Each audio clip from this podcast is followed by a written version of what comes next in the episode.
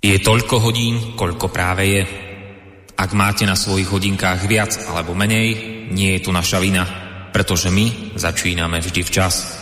Ale nemôžeme zaručiť, že tiež včas skončíme. Začína sa totiž hodina vlka.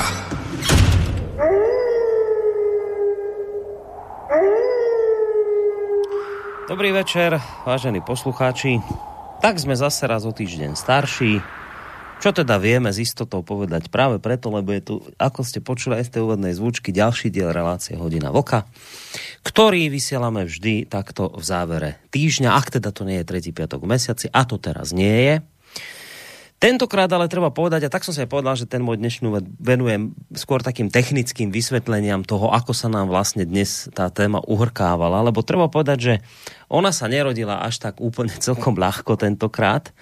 Nakoniec tí, ktorí eh, chodíte pravidelne na portál KOSA, ktorý založil a spravuje môj reláciový parťák Vočko, tak samozrejme vy veľmi dobre viete, že sme sa na tematicky uhrkávali naozaj na poslednú chvíľu, ako sa môžete dočítať, a preto spomínam tento portál, lebo tam sa práve môžete dočítať k uputávke dnešného dielu, eh, že najskôr to vyzeralo tak, že by sme dali reč o, citujem, izraelském zázraku, kdy se po dvou a půl letech a čtyřkrát opakovaných volbách podařilo půl hodinky před vypršením ústavní lhůty přece jen zestavit vládu, která by se opírala o tesne většinový počet poslanců Knesetu. Tak, toľko citácia zo stránky KOSA. To bol náš pôvodný návrh, s ktorým prišiel Vlčko a aj sme urobili taký obrázok, dali sme to do programu, že teda bude niečo o Izraeli.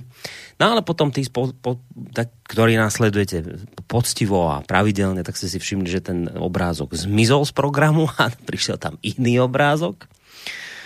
Uh, som tak potom začal možno trošku vlčka, ale nie nejak veľmi lámať na to, že však ale ešte aj máme tu veľké témy z posledných dní, ktoré sme v hodine vlka vôbec neotvorili ak teda odmyslíme e, tú útorkovú listáreň poslednú, lebo tam je pravda, že sme tieto témy tak trošku načali, ale v rámci nášho len tak nejakého úvodného pokecu, ale nejako hlbšie sme sa nimi ne, nezaoberali. Jednak sú to tie nové informácie ohľadom škandalozného sledovania spojencov zo strany americkej tajnej služby NSA. To je síce, ako viete, staršia kauza, ale my sme sa vlastne teraz v týchto dňoch akoby dozvedeli ďalšiu záležitosť tejto veľkej kauzy to nové na tom je to, že americkí tajní mali spolupracovať na odposluchoch napríklad aj nemeckej kancelárky Merklovej alebo francúzského prezidenta Macrona s dánskymi tajnými službami. No a celá táto kauza je zaujímavá nielen tým rozsahom toho, toho sledovania a toho, čo už o tom nakoniec hovoril v minulosti aj Edward Snowden, ale a aj to, že kto všetko vlastne do tohto komplotu amerického voči spojencom bol zapojený, ale to zaujímavé a veľavravné na celej tejto veci je aj vôbec e, tá reakcia, aj keď v tomto smere by asi bolo lepšie povedať, e, že nereakcia spojencov na tieto nové odhalenia. Samozrejme, či už Merkelová alebo Macron, nakoniec aj mnohí iní európsky politici, tí samozrejme niečo akože povedali v tom zmysle, že e, takéto sledovanie spojencov je nepripustné, že je to teda niečo ako fuj, fuj, veľmi fuj, ale nakoniec nejak tak, že by sme videli niečo také, keby sme to porovnali s, s tým, čo pravidelne predvádzajú pri kadejakých podozreniach, ak sa to týka napríklad Ruska, tak tu je to zásadný rozdiel, tak tam ich reakcia na tie najnovšie odhalenia ohľadom NSA bola v porovnaní s Ruskom asi taká, ako keby som povedal, že vlažná, tak, tak ešte by som podľa mňa preháňal. No, tak, tak. No a tak je to vlastne aj s našimi slovenskými vládnymi politikmi. Ešte nedávno sa ľudia, ľudia typu Korčok alebo Nať zavzdušňovali pri kauze Vrbietice a samozrejme okamžite tvrdo zasahovali, lebo veď bola v hre tá toľko omielaná solidarita spojencov. No ale teraz, keď sa ukáže nepohodlná pravda o tom, ako k spojencom pristupuje ten, na ktorého gumičke všetci ostatní vysia, tak sa Korčok a spol akurát tak obmedzia na nejakú floskulu o nevhodnosti sledovania spojencov zo strany USA a že teda ale treba počkať na závery vyšetrovania a veci netreba ako predčasne hodnotiť a také tie veci, viete, že presne tak niečo iné, ako hovoria pri Rusku. No. Skrátka, dobré, svet dvojakých metrov, ktorý je stále očividnejší a očividnejšie sa derie k slovu, tak tentokrát pri tejto kauze sa naozaj predviedol v plnej paráde. No, tak to bola tiež jedna z vecí, čo sme tak s Vočkom rozmýšľali, že či aj to o tomto by nebolo porozprávať sa v hodine vlka. Nakoniec o rovnakom svete dvakých metrov je aj ďalšia kauza, ktorá, e, o ktorej sme uvažovali ako o téme do hodiny vlka na dnešný večer. Je to už síce staršia vec, ale Uh, ona naďalej má svoj vývoj a pre mňa, priznám sa, je to aj prekvapujúce, že doteraz sme sa tejto téme, ale tak nám to aj vychádzalo nejako technicky, že sme sa jej vždy nejak vyhli a že sme sa vlastne ešte ani v tejto relácii špeciálne nevenovali. Hovorím samozrejme o kauze bieloruského vraj novinára Ramana Protaseviča, ktorého zadržala bieloruská policia potom, ako bolo lietadlo, v ktorom cestoval, myslím, z Aten do Vilniusu, E, bolo pre údajnú bombu uzemnené, muselo pristať v Bielorusku a tam bomba sa nakoniec nenašla, ale tento kritik prezidenta Alexandra Lukašenka, ktorého naše mainstreamové média vykresľujú ako opozičného novinára a obeď,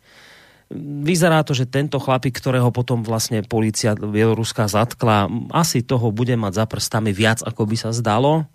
Vyzerá to, že tento aktuálny miláčik západu, mimochodom inak, neviem, či ste si všimli, odkedy je Protasevič, tak nejako je chudák Navalny v úzadí. Teraz e, všetku smotanu líže e, Protasevič a Navalny je trošku na vedľajšej koleji a to sa asi časom samozrejme zmení, keď Protasevič vyprchá. No ale tak ehm, tohto kritika prezidenta Alexandra Lukašenka, ktorého teda naše mainstreamové média vykresľujú ako opozičného novinára, tak zrejme tam bude aj niečo také a vyzerá to tak, že tento aktuálny miláčik západu asi bojoval naozaj v neslávne známej ukrajinskej jednotke Azov, ktorá sa teda nikdy nejako netajila tým, že v jej radoch ako si pravidelne nachádzajú miesto tí, ktorí horia obdivom k nacistickým ideológiám. Takže prvý dvojaký meter vidieť v tom, že ak sa niekomu páči nacistická ideológia, tak je to samozrejme pre Západ niečo neprípustné, zlé, ale ak je ten niekto povedzme značne protirusky nastavený, tak, alebo proste kritizuje tých, ktorých chceme, aby kritizoval, no tak zrazu ten jeho obdiv k Hitlerovi, prípadne k tejto ideológii, vieme nejako prehryznúť. No tak to je taký prvý dvojaký meter a druhý dvojaký meter, ktorý z celej tejto záležitosti s lietadlom trčí ako slama stopánok. Je to neuveriteľné rozhorčenie politikov vyspelých demokracií. Teraz niečo hovoria o tom, že vlastne takéto nútené pristáte lietadla je aktom medzinárodného terorizmu. Teraz sa samozrejme uvalujú sankcie na Bielorusko, lietadla demokratických štátov sa už Bielorusku vyhýbajú oblúkom, myslím, že práve dnes alebo zajtra. Európska únia už úplne zakáže tam lety nad Bieloruskom. No, tu je dôležité povedať, že v 2013 sa čosi udialo podobné a tí, ktorí sú dnes veľmi pobúrení a hovoria o medzinárodných teroristických akciách zo strany Bieloruska, tak vtedy čúšali. Samozrejme narážam na ten, na ten prípad lietadla Eva Moralesa, prezidenta bolívijského, ktorú pre zmenu uzemnili európske krajiny, napríklad Spojených štátov amerických a to bolo dokonca prezidentské lietadlo a prezident nebol z ničoho obvinený. A udialo sa to a nedialo sa to len v tomto prípade, ale aj v iných. A vtedy sme tento nárok, nárek ako si nepočuli. No. Tak aj toto bola téma, od ktorej sme uvažovali a samozrejme ešte stále uvažujeme. Skrátka, dobre, toto sa nám nejako tak všetko miesilo hlavo, že toto by bolo dobre pospomínať v tej hodine vlka najbližšej. Niečo sme z toho vylúčovali, niečo sme si tak nechali, že dobre, ešte o tom porozmýšľame. Um, aj keď teda treba povedať, že naozaj toto Bielorusko bol taký najhorúcejší adept na dnešnú reláciu, ale potom Vlčko hovoril, včera sme sa tak ešte debatili pred trikolórou a hovorí, že zachytil takú zaujímavú informáciu ohľadom Dánska. Opäť je Dánsko v hre, ale nie teraz v súvislosti s tou NSA. Ale niečo iné je tam s tým Dánskom, niečo, čo sa týka A čo, čak, čo vám budem nakoniec ja hovoriť? Čak to je téma, na ktorú ma upozornil on. Ja priznám sa, že keď som si ju vlastne všimol tiež, túto dánsku asilovú záležitosť, tak si vrajím, fíha, to je niečo zvláštne, zaujímavé.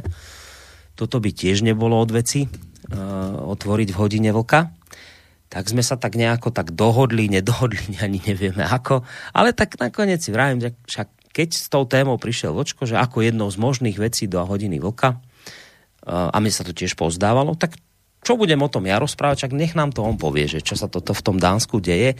No skrátka, dobre, z toho všetkého, čo som vám tu teraz takto technicky vysvetľoval, to dnes vyzerá, že by sme si dali asi toto Dánsko, o ktorom nám o malú chvíľku povie viac, plus asi, ak nám vyjde čas, by sme sa pozreli aj na to Bielorusko, a kto ho vie, možno, možno by sme dnes v tejto relácii mohli urobiť takú všeho chuť toho, toho, čo nás v poslednej dobe zaujalo, k čomu sme sa nestihli vyjadriť.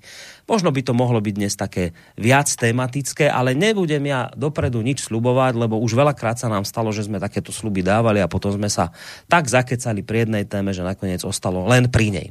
V každom prípade ešte skôr ako privítam Vočka, Eh, chcem povedať, že samozrejme príjemný dobrý večer prajem aj vám, vážení poslucháči. Dnes budeme rádi, ak sa zapojíte do tejto debaty.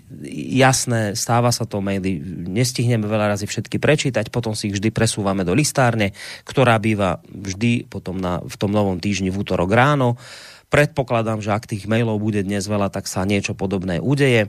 Minule bola kritika, že e, keď vraj niekto telefonuje, tak nedvíhame telefóny, tak telefonujte, volajte sem na číslo 048 381 0101 telefóny. Určite dvíhať budem aj maily budeme čítať, lebo sú to také témy, pri ktorých podľa mňa môžeme to pokojne premiesať aj s vašimi mailami, ak nejaké budú. Ne, nepredpokladám, že sa tu nejako zásadne dnes my dvaja zakecáme.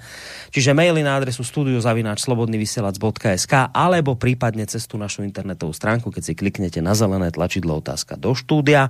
Idem už teraz konečne toho Vočka privítať. Tak Vočko, vítaj, počujeme sa.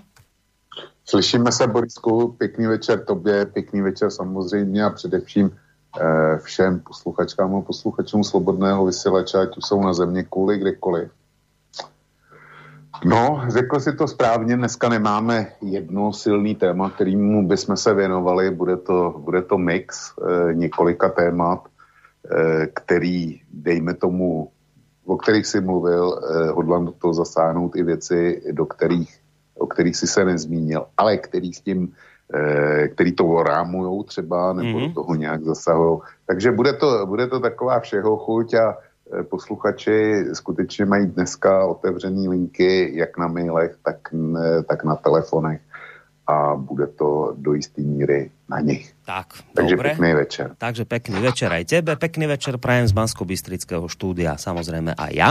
A my sme sa tak pred reláciou bavili, že čím by sme teda začali. A začneme tým Dánskom, o ktorom som ja z toho všetkého, čo som tu porozprával, tak špeciálne pri tomto som nepovedal nič, len som naznačil, že Dánsko a niečo s azylovým systémom a s utečencami toto je nejaká taká okay. nová vec, ktorá sa objavila včera. Včera niečo dánsky parlament, myslím, schválil a o tomto by sme sa mohli porozprávať, lebo je to zvláštne. A zvláštne hlavne z toho hľadiska, že som zachytil takú informáciu, že OSN, alebo teda tá jej časť, ktorá sa venuje utečencom UNHCR, má obavu, aby to, tento dánsky príklad, s ktorým teraz prichádzajú Dáni, že aby to nespustilo nejakú lavínu že teda lavínu, ktorou by sa inšpirovali a ďalšie krajiny a celý tento azylový systém sa nám tým pádom môže rozpadnúť, že, že, že v ohrození úplne strašnom ak by sa takáto lavína spustila, ak by sa takýto systém, ktorý teraz, s ktorým teraz prichádzajú Dáni, ak by sa zapáčil nám, alebo Čechom, alebo niekomu inému, by sme sa inšpirovali, takže to by mohlo byť veľmi nebezpečné. No tak poďme sa mi o tom trošku vlčko porozprávať. Ja som zámerne k tomu nehovoril nič,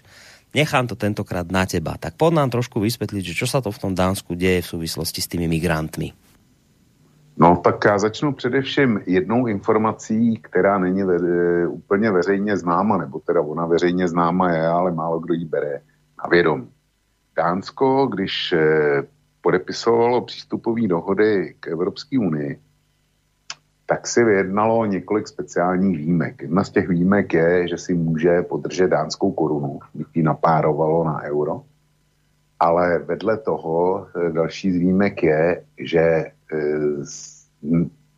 se ho netýká jakýkoliv úzus Evropské unie ohledně migrantů jestli bude provozovat vlastní migrační politiku a kdyby, nedej bože, eh, si Evropská unie prosadila kvóty, tak eh, Dánska se to týkat nebude.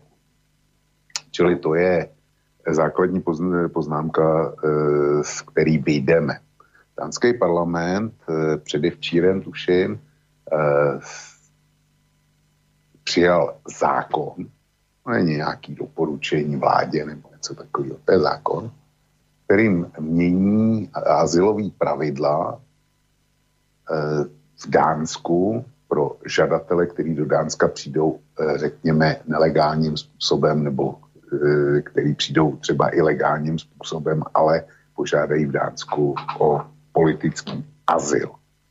Už to není to, že by byli v nějakém detenčním středisku, kde by na dánském území, kde by čekali na vyřízení své žádosti, dánskými úřady, ale jde o to, že Dánsko se dohodlo podle těch dostupných informací, které jsou ze třema zeměma. Je to myšleno zřejmě teda zejména na emigranty z Afriky, konkrétně s, s Rwandou, Etiopií a Eritreou.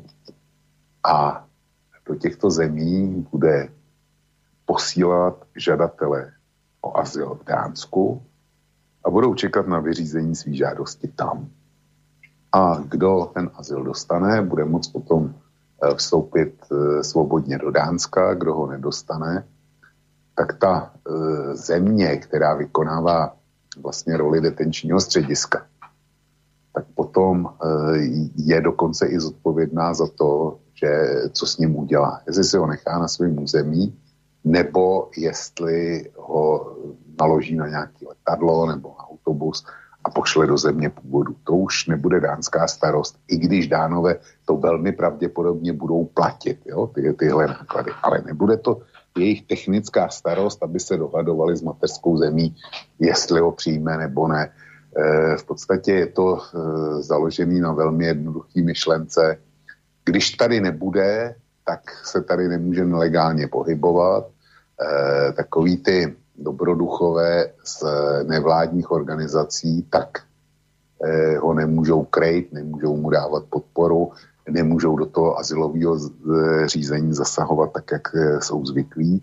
Prostě dotyčná persona bude ve třetí zemi a v Dánsku proběhne klidně úřední řízení a pokud bude e, výsledek negativní, tak s tím Dánsko nebude obtěžováno nadále, že by se skrýval, že by ho e, mateřská země nechtěla a tak dále a že on by nakonec Dánsku zůstal. Ne. Když někdo bude, bude v Etiopii, v Eritreji nebo ve Rwandě a bude mu zamítnutá dánská žádost, tak si dá podle mě sakra pozor, aby se vrátil tam, odkud přišel, protože e, tyhle země asi nebudou vůbec nějak vlídní proti téhle skupině Eh, došlých do země. Čili ta myšlenka je z našeho hlediska chytrá. Já si umím představit, že je svým způsobem i nehumánní, ale rozhodně teda je to humánnější, než eh, lidi posadit do gumových člunů a poslat je na otevřený moře, hmm. kde se ty čluny můžou potopit. No, počkej, je... trošku ti len do toho skočím, lebo, no, lebo, lebo teraz neviem, či tam, ne, buď tam máš nepresnosť ty, alebo som to zle pochopil ja. Uh, tomuto rozumiem, čo si povedal, to asi naozaj tak sedí, že predstavme si prípad, nejaký chlapík z Afriky príde do Dánska, tam príjmu jeho žiadosť o azyl, za ten čas, kým budú o tejto žiadosti rozhodovať, tak ho za ten čas prevezú do nejakého azylového centra mimo Európskej únie, kde sa teda bude, kým sa teda bude rozhodovať o tom, či má právo na azyl alebo nemá. A teraz tá prvá otázka. Tú, tú žiadosť budú, budú posudzovať Dáni, alebo bude posudzovať tá krajina, kde on bude za ten čas? Ne, to budú posudzovať Dáni. Dobre, dobre, tak v poriadku, to budú posudzovať Dáni. A teraz ty vravíš, že ak teda posúdia, že nemá nárok na azyl, tak proste musí ísť niekam preč, do krajiny materské alebo niečo, to už dánov nezaujíma. A povedal si, že ale ak ten, ten nárok na azyl získa, tak môže ísť do Dánska, tak? Ano. No a ja a teraz tomu nerozumiem, lebo ja som čítal, toto je konkrétne článok z denníka Štandard, kde som túto vec objavil prvýkrát a potom som to čítal aj niekde na českých serveroch a bolo to tak isto napísané a prečítam ti, ako to je napísané. Ak bude žiadosť o azyl schválená a osobe udelia štatút utečenca, muž alebo žena dostanú právo žiť v hostiteľskej krajine, ale nie v Dánsku počkej, počkej. Asi to musím najít taky. No, lebo, lebo toto je presne tá vec, ktorá mňa na tom celom najviac prekvapila, že Dáni vravia, že ani keď by ste mali nárok na azyl, tak my vás nebudeme brať ku nám. Aspoň teda takto to čítam v tomto článku a mám pocit, že takto nejako som to čítal aj, aj v iných článkoch českých portálov, že tam som to presne takto nejako tiež videl, že poveda, že sa tam písalo, že ani keď bude pozitívne zhodnotená, ani tak sa nedostanú do Dánska.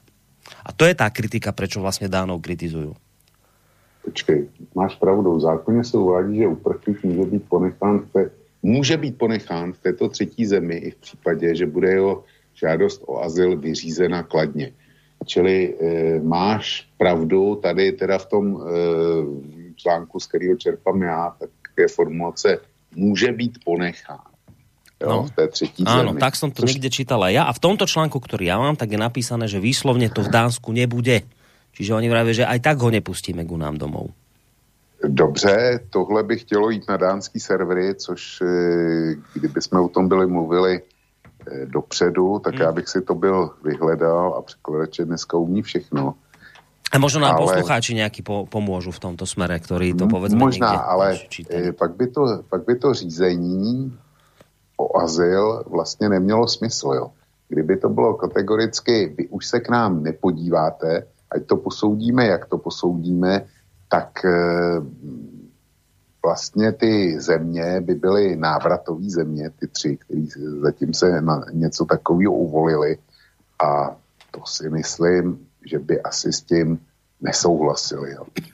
Fakt, je, fakt je, že Dánové si od toho slibují zásadní pokles migrace, hmm. jenomže oni minulý rok jich tam požádalo necelých 16 stovek a to bylo nejméně od roku 1992. A z těch necelých 16 stovek 600 Eh, ten azyl získalo.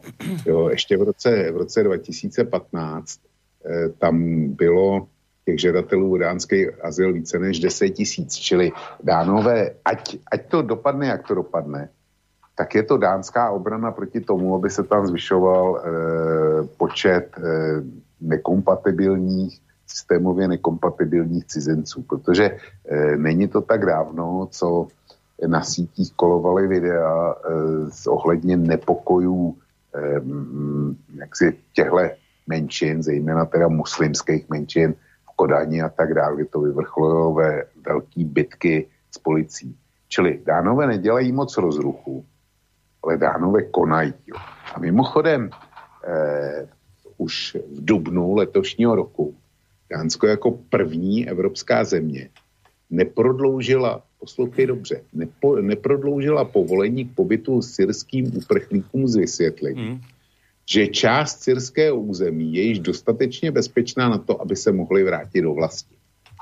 To je něco, co e, u nás v podstatě nebylo komunikováno.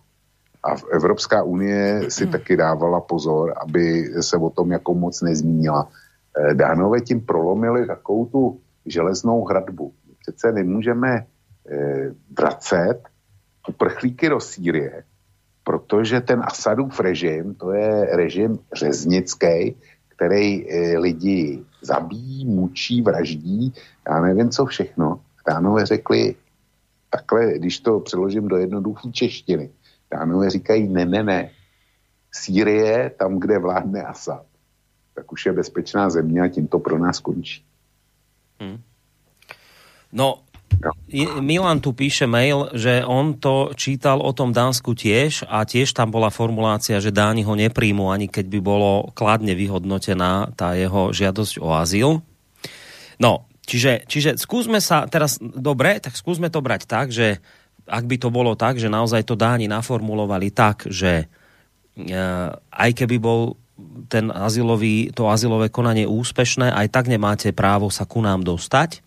Vieš, e, mne to svojím spôsobom logiku dáva, lebo ak by to nemali nastavené takto, a bolo by to čiste len o tom, že prídete ku nám do Dánska, ale kým vás budeme posudzovať, nebudete u nás v Dánsku, ale pôjdete niekam, ja neviem, myslím si do Eritreji a tam, keď zhodnotíme, že máte nárok, tak sa k nám vrátite. No čo by týmto dáni získali? Vieš, lebo oni vravia, že my týmto zákonom chceme odradiť utečencov od toho, aby ku nám chodili, chceme zastaviť ten migračný tok.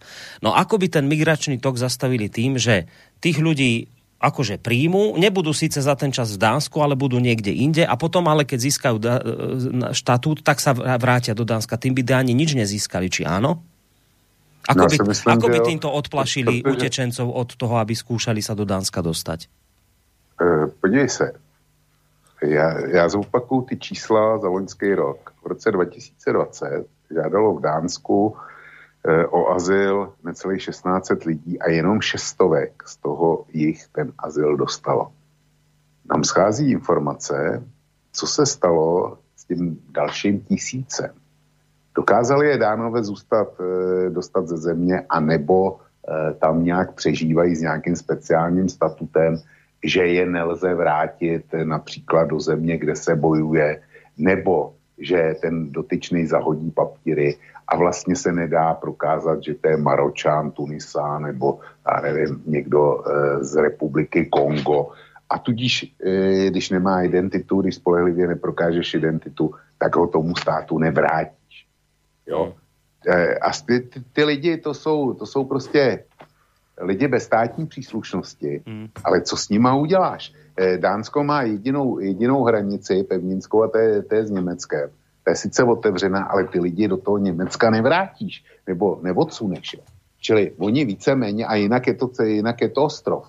Mm-hmm. A e, jo, tak co s nima uděláš? E, já si myslím, že ve většině prostě v tom Dánsku zůstávají a Dánové tímhle dosáhnou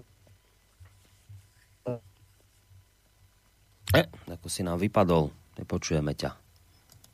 Haló? No, už je to tu. Už sú tu tie pr- prerušenia neuveriteľné. Ideme skúsiť Vočkovi znova zavolať. Ani nám to nezvoní vôbec. Fíha.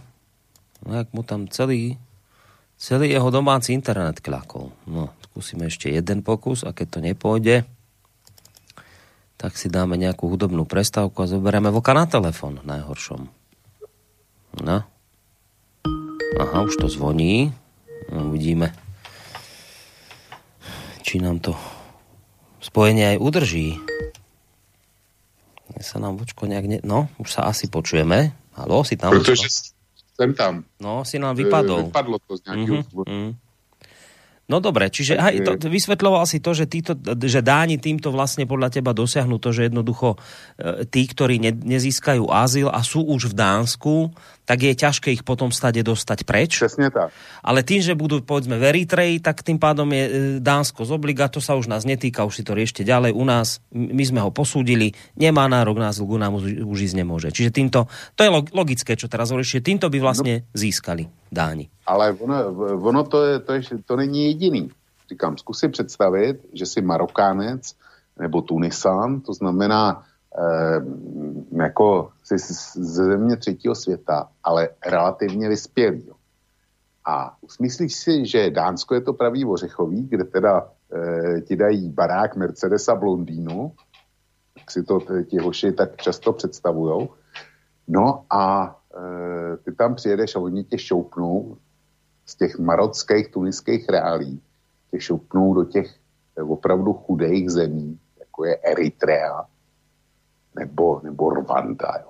Do, hmm. do prostřed eh, rovníkový Afriky. Čiže vlastně ještě jdeš do horšího, jako si bol no, no, v krajine, právě, z které utěkáš. Právě, Aha. Mhm. právě. Hmm. A to si, to si mezi sebou tyhle lidi velice rychle řeknou. A navíc teda ještě je tam další aspekt, že když bude žádat v eh, Evropské unii, tak podle eh, platných dohod Dublin 2, které ještě naštěstí nebyly náražený Dublinem 4, tak podle platného Dublinu 2, když si požádal eh, v jedné evropské zemi o azyl, což je teda to Dánsko, a on ti byl zamítnut, tím automaticky ztrácíš právo na asilový řízení v jiných, v dalších evropských zemích. Jo. Čili tohle všechno budou, to se okamžitě rozkřikne mezi těma, co chtějí migrovat. A ty si dají dobrý pozor, aby do Dánska nestrčili ani prst na to, na to aby tam vkročili. Jo. Čili o Dánu je to nesmírně chytrá záležitost. No, dobré, tak nesmierne chytrá záležitosť. Mohli by sme sa ňou inšpirovať aj my? Alebo my nemáme na takéto niečo nárok, lebo my sme si povedzme nevyjednali tú výnimku, ktorý, ktorú si dáni a tí majú teraz povedzme, že voľnejšie ruky v týchto nápadoch svojich, tak by som to povedal. No, e, pokud se ptáš, jestli technicky si to můžeme vyjednat, mm. tak odpověď je ano. E, všem, e, pokud se mě ptáš, jestli prakticky si to můžeme vyjednat, tak odpověď je nejspíš ne. Protože jaksi finanční síla Dánska, mm. finanční síla České nebo Slovenské republiky, to jsou dva úplně rozdílní pojmy. A já se velmi domnívám, skutečně e, v mezičase jsem se podíval na jeden detail, čili náklady na ten pobyt těch uprchlíků e, v té Rwandě a, a Etiopii a tak dále, skutečně ponese dánský stát. A dánský stát si to může dovolit. A především dánský stát je schopen si tohle s těma zeměma vyjednat. A já si myslím, že váš minister Korčok a náš minister Kulhánek a váš, e, no ty už ne premiér Matovič, ale Heger a náš, pre, náš premiér Babiš, kteří jsou schopní vyjednat e, daleko jednodušší věci, než aby s africkými státy si vyjednali, že to bude odložiště pro lidi, který nechceme. Hmm. Já, e, kdybych, já se, kdybych já se k něčemu chtěl připojit okamžitě, což je poměrně snadný, a nic k tomu nepotřebuješ, tak váš minister Korčok by se jel do Dánska inspirovat na to, eh, na, ten, na to nařízení, kterým se neprodlužuje eh, povolení pobytu pro syrský uprchlíky. Vy a my sice žádný nemáme, nebo skoro žádný.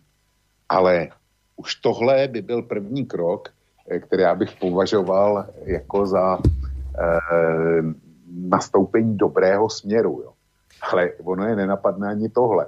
A to je, to je triviální záležitost, protože k tomu nepotřebuje žádnou třetí stranu. Ej, a ani, ani nejaké veľké peniaze. Ktoré... Přesně tak. Dobre, dobre, že tých utečencov sírskych spomínaš, lebo Andreas nám napísal teraz mail, to sa teraz hodí, keď ty ho tom hovoríš, že to by bol dobrý nápad, že to treba spraviť, aspoň v tomto sa inšpirovať tými dánmi. Tak Andreas píše mail tohto znenia. Hello SV. Európa napadla spolu s USA Sýriu.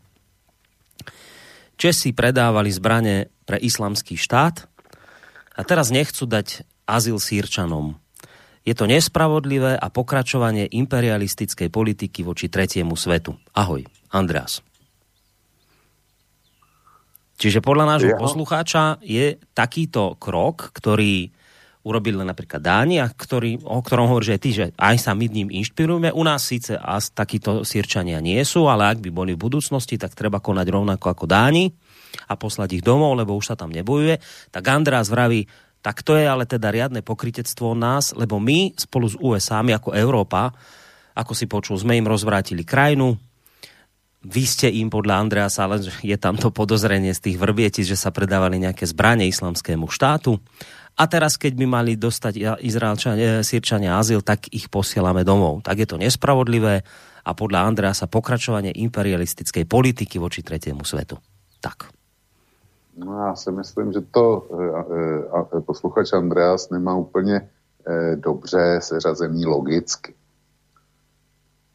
My, nebo respektive západní Evropa, neposkytuje azyl lidem, Sýrii, kteří byli napadeni. Znamená, to jsou ti, kteří eh, teďko byli minulý víkend volby a zvolili si znovu prezidenta Asada.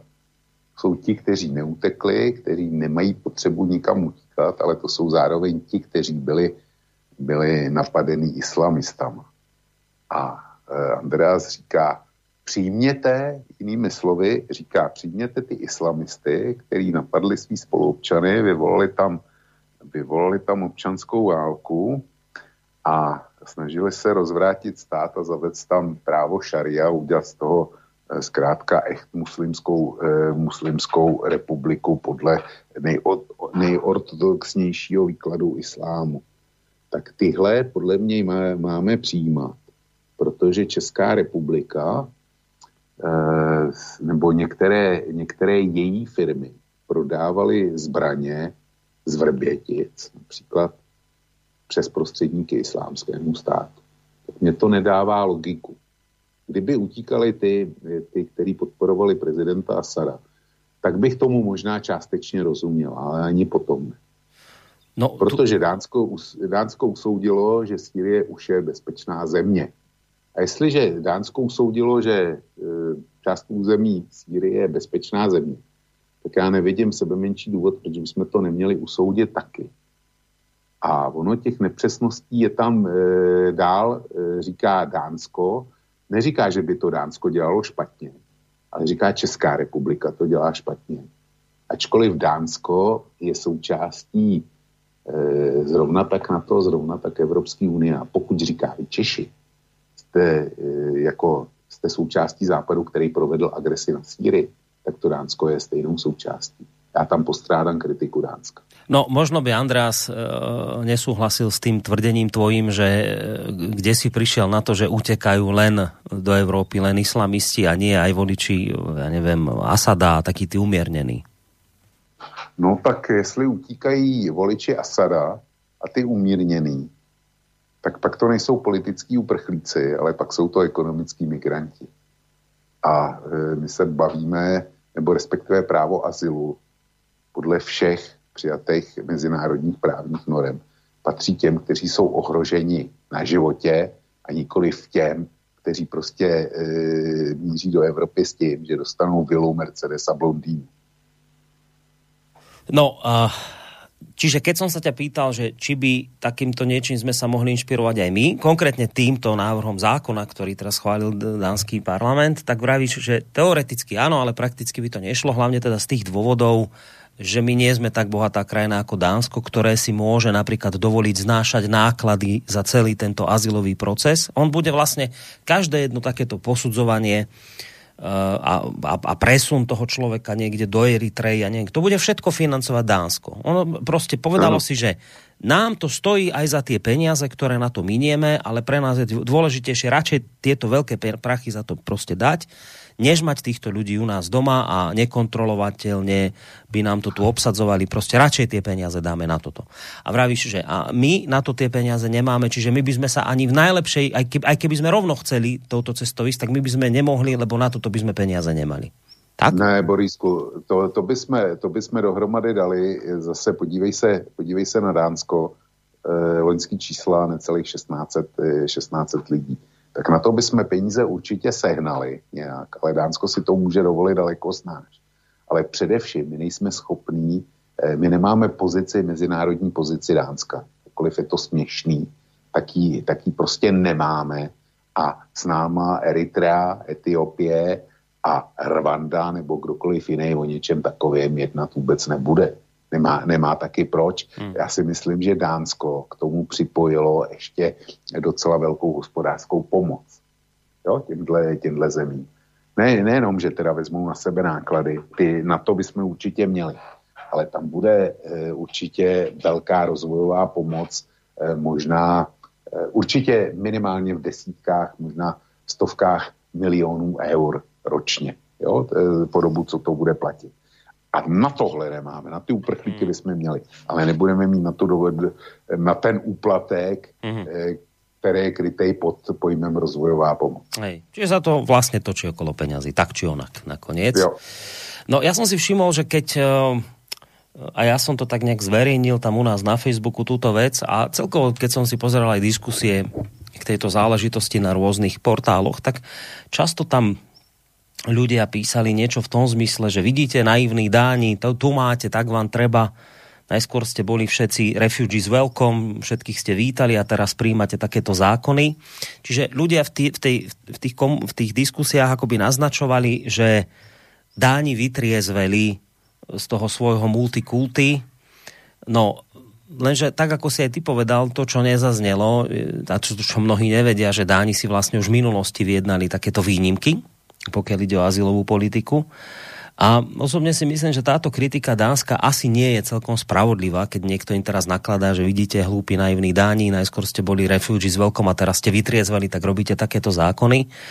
Ono treba o tom Dánsku naozaj povedať, že ono patrí dlhodobo medzi krajiny s najtvrdšou azylovou politikou a netají sa nejako tým, že jeho oficiálnym cieľom je dosiahnuť nula utečencov. E, to je presne, čo si aj hovoril, a o čom sme sa teraz bavili, že v minulosti nemali dáni absolútne žiadny problém s rušením povolení na pobyt Sýrčanov z dôvodu, ako si hovoril, že teda zrušíme im pobyt u nás, lebo už sa v ich domácej krajine nebojuje, takže môžu ísť pekne domov.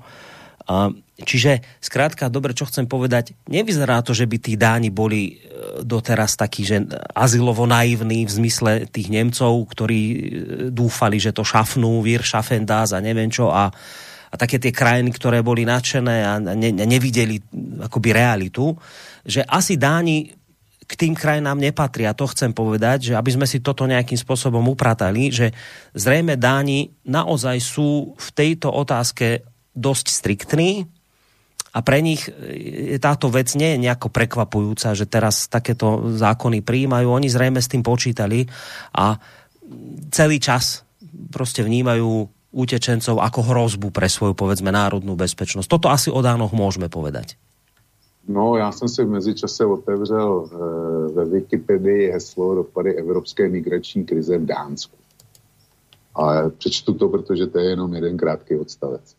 Dánsko patří v evropské migrační krizi k zemím, která migranty přijímá, ale výrazně méně než například sousední Švédsko, Německo či Norsko. V okamžiku vypuknutí, slouchej dobře, v okamžiku vypuknutí uprchlické krize kolem roku 2015 přijalo zákony, které mají za cíl odradit ekonomické migranty. V roce 2015 přijalo zákony, které mají za cíl odradit ekonomické migranty. V roce 2016 jich ze země odešlo přes 500, což bylo víc než počet příchozích. Ministrině pro integraci na konci roku 2016 přiznala, že integrace v Dánsku selhala. Reagovala tak na zprávy o kriminalitě a nezaměstnanosti v 31 getech, které stále více, kterým stále více dominují migranti. Konec, eh, konec tohohle hesla. Čili ti, kteří v těch diskuzích vystupovali, tak si nedokázali opatřit fakta a pletou si, pletou si Dánsko se Švédskem nebo s Norskem. Což není ten případ. Dánové zkrátka byli první, který vyvodili praktické zkušenosti z eh, migranty, kteří se do země nastěhovali ještě před tou velkou migrační vlnou. A podle toho jednají a se chovají. Kež by jsme se chovali, důsledně, stejně důsledně hmm. eh, my na pořád teďko, naše dvě země na pořád jako dánové, aniž by jsme udělali tu negativní dánskou zkušenost. No, čiže dobre, takže tu sme si to trošku upratali, netreba dánom nakladať viac, ako si zaslúžia, lebo v tejto veci naozaj vyzerajú, že sú konzistentní, a, nie je to tak, že by sa teraz obudili z nejakého svojho naivného multikulty sna. To sa naozaj môžeme baviť o iných škandinávskych krajinách, ale Dánsko očividne k, tejto krajine, k týmto krajinám nepatrí. No, poďme ešte teda k tým obavám, ktoré zazneli vzhľadom k tomuto, k tomuto zákonu. Úrad Vysokého komisára OSN pro utečencov hovorí, že ide o drastickú a reštriktívnu zmenu v dánskej utečenskej legislatíve že týmto teda otra, utrpí ochrana utečencov, e, že takéto praktiky porušujú práva ľudí, ktorí hľadajú bezpečie a ochranu a demonizujú a trestajú a vystavujú životy utečencov nebezpečenstvu. E, generálna tajomníčka Dánskej rady pre utečencov, istá pani Charlotte Slenteová, hovorí, že zbavovanie sa zodpovednosti za vyřizovanie žiadosti o azyl je príkladom nezodpovedného a nesolidárneho chovania.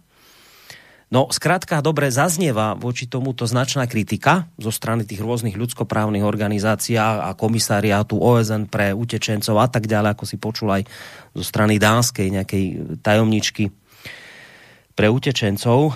Um, Európska komisia nakoniec už vyjadrila znepokojenie, keď hovorí o tom, že externé vybavovanie žiadosti o azyl vyvoláva otázky ohľadne azylových procedúr a prístupu k účinnej ochrane.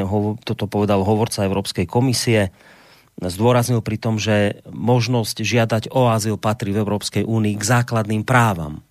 Čiže Európska únia Európska komisia to kritizuje, OSN to kritizuje, ľudskoprávne organizácie to kritizujú. Skrátka, kam tým všetkým mierim je, že nie je tu podľa teba vysoké riziko, že tento zákon skončí dánsky nakoniec na nejakom Európskom súde pre ľudské práva, ale v nejakej podobnej inštitúcii, ktorá jednoducho povie, že takéto niečo nie je možné v prostredí Európskej únie presadiť?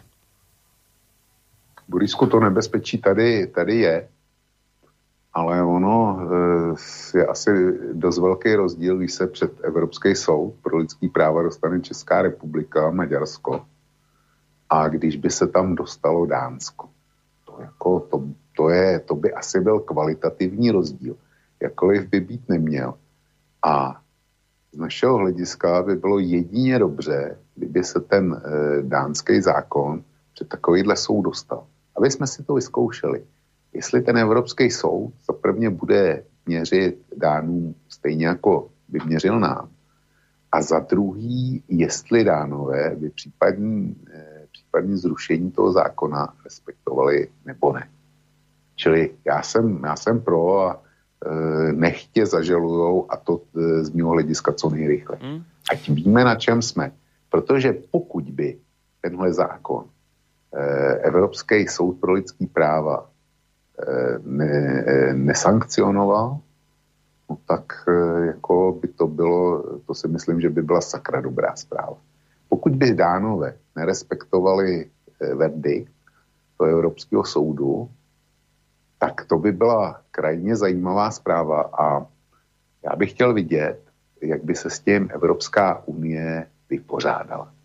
No, v každém to... případě v každém případě pro nás by to bylo jaksi poučné a zajímavé. No to bude naozaj zaujímavé, ak by to niekto zažaloval, alebo vôbec ako sa teraz naozaj s tým aj Európska komisia vysporiada, lebo uh, komisia Európska uh, predstavila, ešte to bolo v septembri minulého roka, my sme tomu nakoniec venovali aj celú jednu reláciu hodin na vlka, uh, keď vlastne schválila ten nový pakt o migrácii a azile, ktorý priniesol a priniesol novinku akože v tom, že uh, že zavádza princíp férového rozdelenia zodpovednosti a solidarity, že teda už budú musieť byť povinne všetci nejak solidárni, ale zároveň k tomu komisia dodáva, že ale e, síce na jednej strane vyžaduje od štátov povinné príspevky k tomuto spoločnému úsiliu na zvládanie migrácie, ale bez toho, aby presne povedala, ako dané krajiny musia v tomto smere pomáhať vlastne komisia to potom vysvetlila tým, že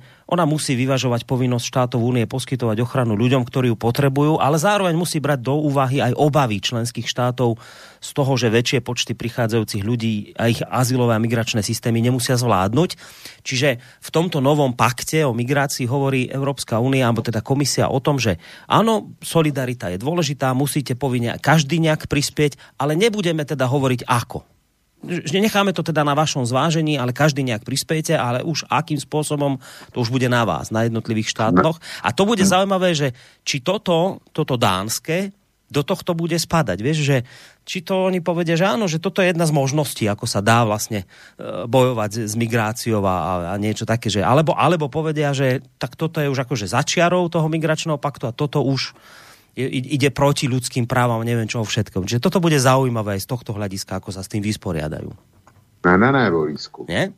Ten, ten Dublin 4, my jsme tomu opravdu věnovali celou jednu relaci, tak eh, ten eh, je postavený sice na takzvaný dobrovolnosti podle svých možností, ale jestli se dobře pamatuješ, tak tam se bavíme o třech stupních. První je takový ten, že ty migranti se rozdělí, když jich bude určitý rozumný počet na základě dobrovolnosti a ty státy, které si žádný nevezmou, tak přispějou finančně. To je první stupeň. Když, když těch migrantů bude nějaký rozumný množství. Když jich bude větší množství, tak e, státy zase budou státy, které si převezmou nějaký dobrovolný kontingenty a tak dále. A pak budou státy, které si nebudou chtít někoho přijmout. Tak tyhle státy, které nikoho nepřijmou, tak ty se dostanou do pozice té Rwandy, Etiopie a Eritrej, že odmítnutý eh, žádosti o azyl, tak budou předaný ty lidi, kterým nebude udělen azyl, tak ty budou přesunutý eh, částečně do těchto států a bude v, v jejich režii, aby je během 8 nebo 9 měsíců vytransportovali do země jejich původu na vlastní náklady. A když to nedokážou, no tak zůstanou v těch zemích, eh, jako je Česká republika nebo Slovensko. A pak je tam ještě třetí stupeň, to je, kdyby přišla nějaká velká migrační vlna, kdy zkrátka eh, princip dobrovolnosti a čehokoliv jiného padne a e, nastoupí kvóty. Jo? Tak takhle má vypadat ten nový model. Čili e, stupeň 2 je, že Česká republika a Slovensko se stávají Rwandou, Eritrejí a mm. Etiopií mm. pro, pro ty vyspělý a, a humánnější státy. Já si myslím, že, že ten dánský model je dobrý a chápu, že uh, úřad Vysokého komisaře pro migraci a uprchlíky, OSN a lidskoprávní organizace uh, a dejme tomu i z Brusel, Evropská komise, takže jsou tím silně znepokojení, protože mají strach, že podobný princip si vyjedná třeba Francie nebo Německo a, a budou to, začnou to provozovat. A jestliže se nebude moc utíkat do Francie a do e, Německa, tak se celý ten e, kšeft s lidma dneska při, pomalý přesun Afriky, e, afrického obyvatelstva do Evropy tak se prostě zhroutí. Jednoznačně se to, se to zhroutí a to se samozřejmě těmhle lidem, kteří jsou jednak, eh, dejme tomu, z části naivní, z části jsou to fanatici a z části jsou to lidi, kteří z toho mají svůj osobní dobrý biznis. Mají dobře placený zaměstnání. Já si myslím, že eh, mzdy, které jsou vypláceny na Vysokém komisariátu OSN pro uprchlíky, tak ty by zajímaly eh, bez výjimky 100% eh, našich posluchačů. Že by to nejspíš eh, chtěli v tom New Yorku nebo kde to sedí dělat. Zrovna tak 100% našich posluchačů by zajímaly platy evropských komisařů a jejich, těch jejich nejbližších poradců, kteří tyhle všechny věci vymýšlejí, tak to by je zajímalo taky určitě. Takže skutečně skvělý biznis z hlediska normálního občana. Takže by se to mohlo, mohlo okamžitě zhroutit a mm, Evropa by dosáhla toho, čeho chce dosáhnout například v Německu AFD, pokud, pokud jde o migranty. Nicméně, když teda se bavíme o humanismu, tak z mého hlediska je to pořád eh, to, co dělají dánové, jakkoliv kdyby byl tím africkým běžencem, by se mi to velmi nelíbilo. Ale pořád by se mi to líbilo víc, než kdyby mě někdo posadil do gumového člunu, poslal směrem řecký ostrovy. Protože já chci dneska, když už jsme tohle téma načali, migrační politika evropských zemí, tak já chci vzpomenout ještě dva příklady vedle Dánska. A to je Řecko a to je, eh, to je Španělsko k tomu Řecku. To je, to je klasika, kdy v Turecku někdo nalodí na gumový člun a nevím kolik, 30, 50 migrantů, prostě ten, ten člun sotva plave, sotva se drží na vodě, dá tam malý příběsný motor a pošle přes úžiny na řecké ostrovy. Řekové se tomu dneska aktivně brání, jakkoliv to popírají. Zkrátka mají venku svou pobřežní stráž posílenou a jakmile eh, tyhle čluny zachytí, tak je zahákujou, odvezou na otevřený moře, do mezinárodních vod a často jim poškodí motor. No. A nechají je tam, a, eh, protože to, ty úžiny jsou k tureckému pobřeží vel, e, je kousek, tak e, jako je na turecké pobřežní policii, aby se potom potom sebrala. Samozřejmě, že už nemůže potom poslat do, do Řecka, to už si Rikové zase zpátky monitorují, tak se vracejí zpátky do Turecka. A byla to česká televize, která potom vysílala reportáž.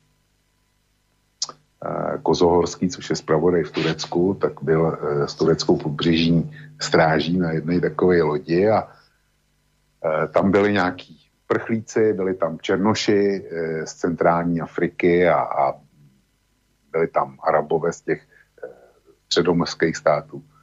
A ku podivu tam byl taky někdo, kdo pochází z pásma Gazy. A ten chtěl taky do Evropy. Mně teda e, uniká, jak může někdo z Gazy žádat o azyl v Evropě, protože e, pásmo Gazy je přece suverénní záležitost, kde, vlád, kde si vládnou eh, jak si palestinci sami. Vládne tam teda Hamas. No a eh, on tam odsaď někdo utíká. A byl s ním kratoučký rozhovor. Potom, když ho přivezli do Turecka, on říká, no já už, už mi to jednou stačilo, tohle, já už do té Evropy nechci, já se vrátím zpátky do Gazy. Čili to nejsou politický uprchlíci, to jsou prostě ekonomický migranti, a celá ta retorika okolo, eh, okolo toho, že je to nehumánní a právo na azyl, že, že je poškozovaný a tak dále, tak eh, je, dejme tomu, já nevím v kolika procentech, ale typnu si nejméně, že v 80% případech, eh, v 80% případů jde o ekonomický migranty. Jo? A furt je pro mě lepší, když to dánové udělají takhle, než když řekové zasáhnou silou a pošlou je zpátky na moře, kde se může stát cokoliv. A ty, ty lidi se potom třeba utopí. Jo. Takže to mi přijde lepší.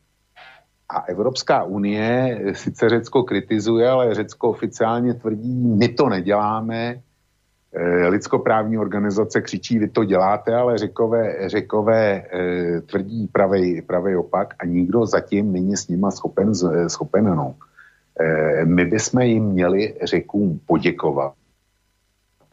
Ale řekové to nedělají proto, aby chránili před přílivem uprchlíků Slovensko, Českou republiku nebo kohokoliv jiného. Řekové chrání sami sebe, protože už si to zažili a vědí, že přerozdělování když funguje, tak velice špatně. A pokud si nepomůžou sami, tak e, prostě ty uprchlíci, bez ohledu na to, jestli ten azyl dostanou nebo ne, tak skončí v Řecku. Jo? A nikdo další už je nechce. Takže jediná pomoc je v tom, co měli dělat od samého začátku. Zkrátka migrantům bránit vstoupit na jejich půdu. Tak tím jsem vyřídil Řecko. A teď se vrátím ke Španělsku. Protože i na Slovensku byly určitě televizní reportáže nebo, eh, nebo mainstreamové příspěvky o tom, že Maroko eh, povolilo nápor běženců na dvě eh, španělské enklávy, které jsou na marockém území, je to zrcadlově Gibraltaru, tak ta africká skála, která eh, jak si tvoří ty, tu dolní čelist těch kleští, eh, to průlivu u Gibraltaru, tak tam jsou dvě španělské enklávy, Melilla a Ceuta. A tyhle enklávy jsou obehnaný už léta letoucí obrovským plotem, který si jako, to jsou asi tři řady nebo čtyři řady plotů. Žiletkový drát, je to vysoký, já jestli 6 nebo 8 metrů. A Španělé se tím chrání dlouhodobě proti eh, masovému přílivu uprchlíků z Afriky, eh, který by tam požádali o. Takže migranti si našli jinou cestu, šli na to podle tureckého vzoru a začali se masově vyloďovat z gumových člunů na plážích.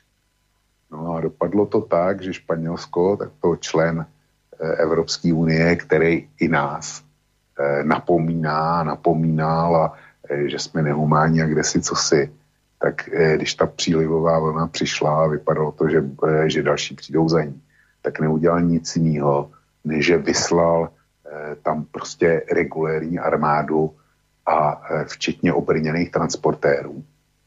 A ta armáda s těma obrněnýma transportérama zatlačila ty mm, vyloďující se uprchlí, uprchlíky nemilosrdně zpátky do moře. To, co už bylo na břehu, tak pochytali, inter, internovali a začali velmi důrazně jednat s Marokem, aby si je Mar- Maroko převzalo zpátky. Protože bylo jasný, že e, neplavali přes Atlantik nebo e, dejme tomu z Ghany podél afrického pobřeží až, až, až e, k Ceutě, ale že museli být z Maroka. No a Maroko e, nejdřív je bralo. Teďko, teďko se postavilo na zadní, že brát nebude. A důvod, důvod k tomu je velice prostinky a jednoduchý. Maroko okupuje, okupuje něco, co se jmenuje, když teď mi to vypadlo, ale byla to e, dřívější španělská Sahara. A Španělé se tam odsaď stáhli, Maroko to zabralo, tvrdí, že to je jeho území, ovšem tamní obyvatelé e, tvrdí, že ne, že chtějí svůj vlastní stát. No a šéf e, té fronty za osvobození tady té Sahary, tak e, vážně onemocněl a e, odcestoval do Španělska, kde je zdravotně ošetřován v nějaký špičkový nemocnici. No a Maročani zkrátka tuhle vlnu vyvolali proto, aby Španělsko toho, e, toho velitele těch e, povstalců e, z té španělské Sahary, tak aby ho vyhostilo. Čili Eh, co tím chci říct, že migranti jsou dneska používaný jako politická zbraň. Konec konců to, to, to předvedlo i Turecko a jeho prezident Erdogan. Je to asi, nevím, čtvrtě roku na zpátek. Bylo velký prutí na eh, řecko-turecké hranici. A eh, Maroko to dělá taky. A nemůžeš vědět dne ani hodiny, kdy se to, kdy se to stane znova. Ale co tím chci říct? že jsme furt poučovaní o tom, jak e, jsme nehumání, jak nemáme žádný charakter a kde si co si. Nicméně, když dojde na lámání chleba, tak e, řekové už dneska nastoupili naprosto jednoznačně tvrdý kurz, kde se s nikým nemažou, kde nějaký humanitární ohledy e, jdou stranou, kde se nejdřív e, zatím přeneseně střílí, a pak teprve se zjišťují skutečnosti, protože zjistilo, že e, migranti e, jsou řecký problém, nikoliv evropský problém. No a Španělé to vidí zrovna tak. A jsou to hmm. ty starý členský státy a najednou, najednou Brusel žádný řeči nemá. O, tom, jak postupovalo Španělsko, tak o tom nikdo v Bruselu ani nešpitnul. Takže co si vykládáme? Ty dánové to udělali chytře. Jo. No. Ty, nikoho nevlečou na moře a nikoho neposílají uh, obrněný transportéry. Takto nakoniec uh, obhajuje uh, túto legislatívu novú aj minister uh, dánsky pre migráciu, keď hovorí, že toto opatrenie, ktoré teraz zavedieme, je ďaleko humánejšie než doterajšia prax pretože zníži prílev utečencov, ktorí kvôli videnia lepšieho života riskujú život na nebezpečných migračných trasách. Vybavené. Áno, zníži, no tak pomáhame tomu, aby sme jednoducho e, ďalej ne, ani my neprispievali k tomu, že títo ľudia budú riskovať životy. Áno, presne tak.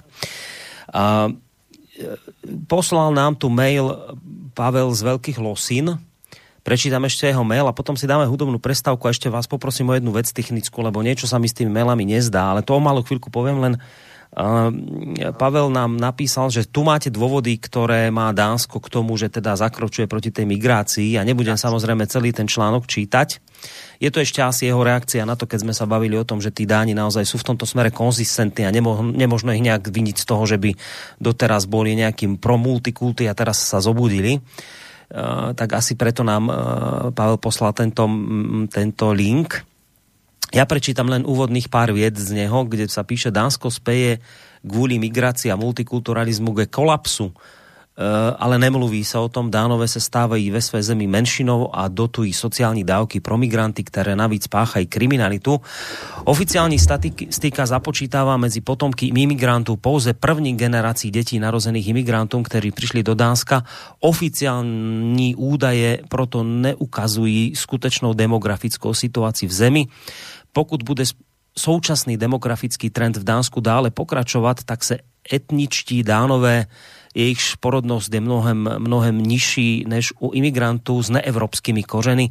Stanou někdy kolem okolo roku 2065 ve své vlastní zemi menšinou. Podle zprávy Dánskeho statistického úradu z roku 2017 je zaměstnaná jen asi polovina migrantů s neevropskými kořeny ve věku od 16 do 64 let, to je 53% mužov a 45% žien a ešte jeden, jeden odstavec v roce 2017 tvořili imigranti jednu třetinu příjemců sociálních dávek vyplácených dánským systémem sociálního zabezpečení.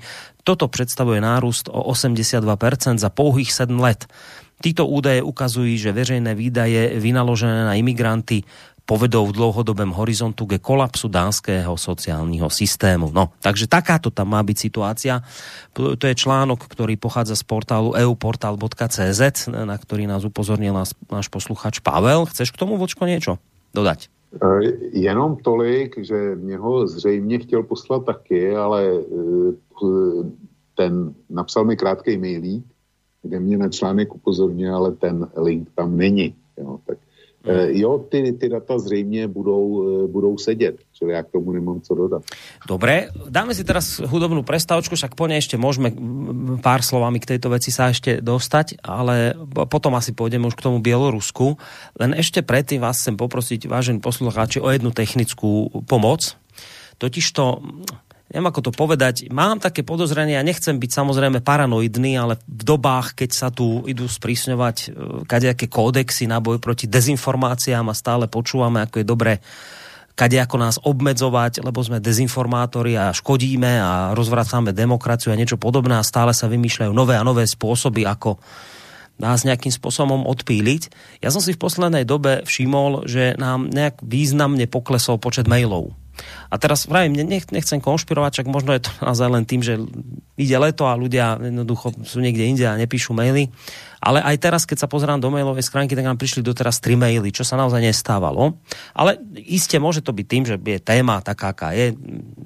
Ja vás len chcem o jednu vec poprosiť. Ak tie tri maily, ktoré som prečítal, to sú všetky doteraz, ak ste niekto z vás písali mail a ja som ho doteraz neprečítal, tak mi prosím vás zavolajte po pesničke 048 381 0101. Ja len preto, aby som vedel, že či nám tie maily prechádzajú, alebo nám neprechádzajú.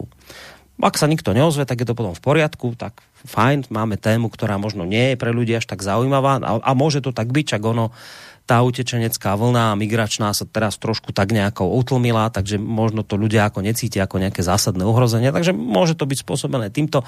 Len aby som si teda bol akoby na istom, aby som vedel, že maily, ktoré ste napísali, aj prišli, aby teda nebola obava, že, že vy niečo píšete a ja to neprečítam, lebo mi to ani nedorazí, tak ak niekto z vás doteraz napísal mail a ja som ho doteraz neprečítal, tak mi prosím vás zavolajte, lebo to potom by mohlo znamenať, že tu máme naozaj nejaký technický problém a ja maily vaše ani nemôžem prečítať, ak sem tým pádom neprí, neprídu. E, dáme si teraz hudobnú prestávku a po nej teda ešte budeme zrejme v tejto téme trošku uh, pokračovať. Ak aj teda nejaké ešte maily k tejto téme budú, vieme sa, zahráme si tak trošku tak tematicky k tomu, o čom sa tu teraz bavíme. Mm,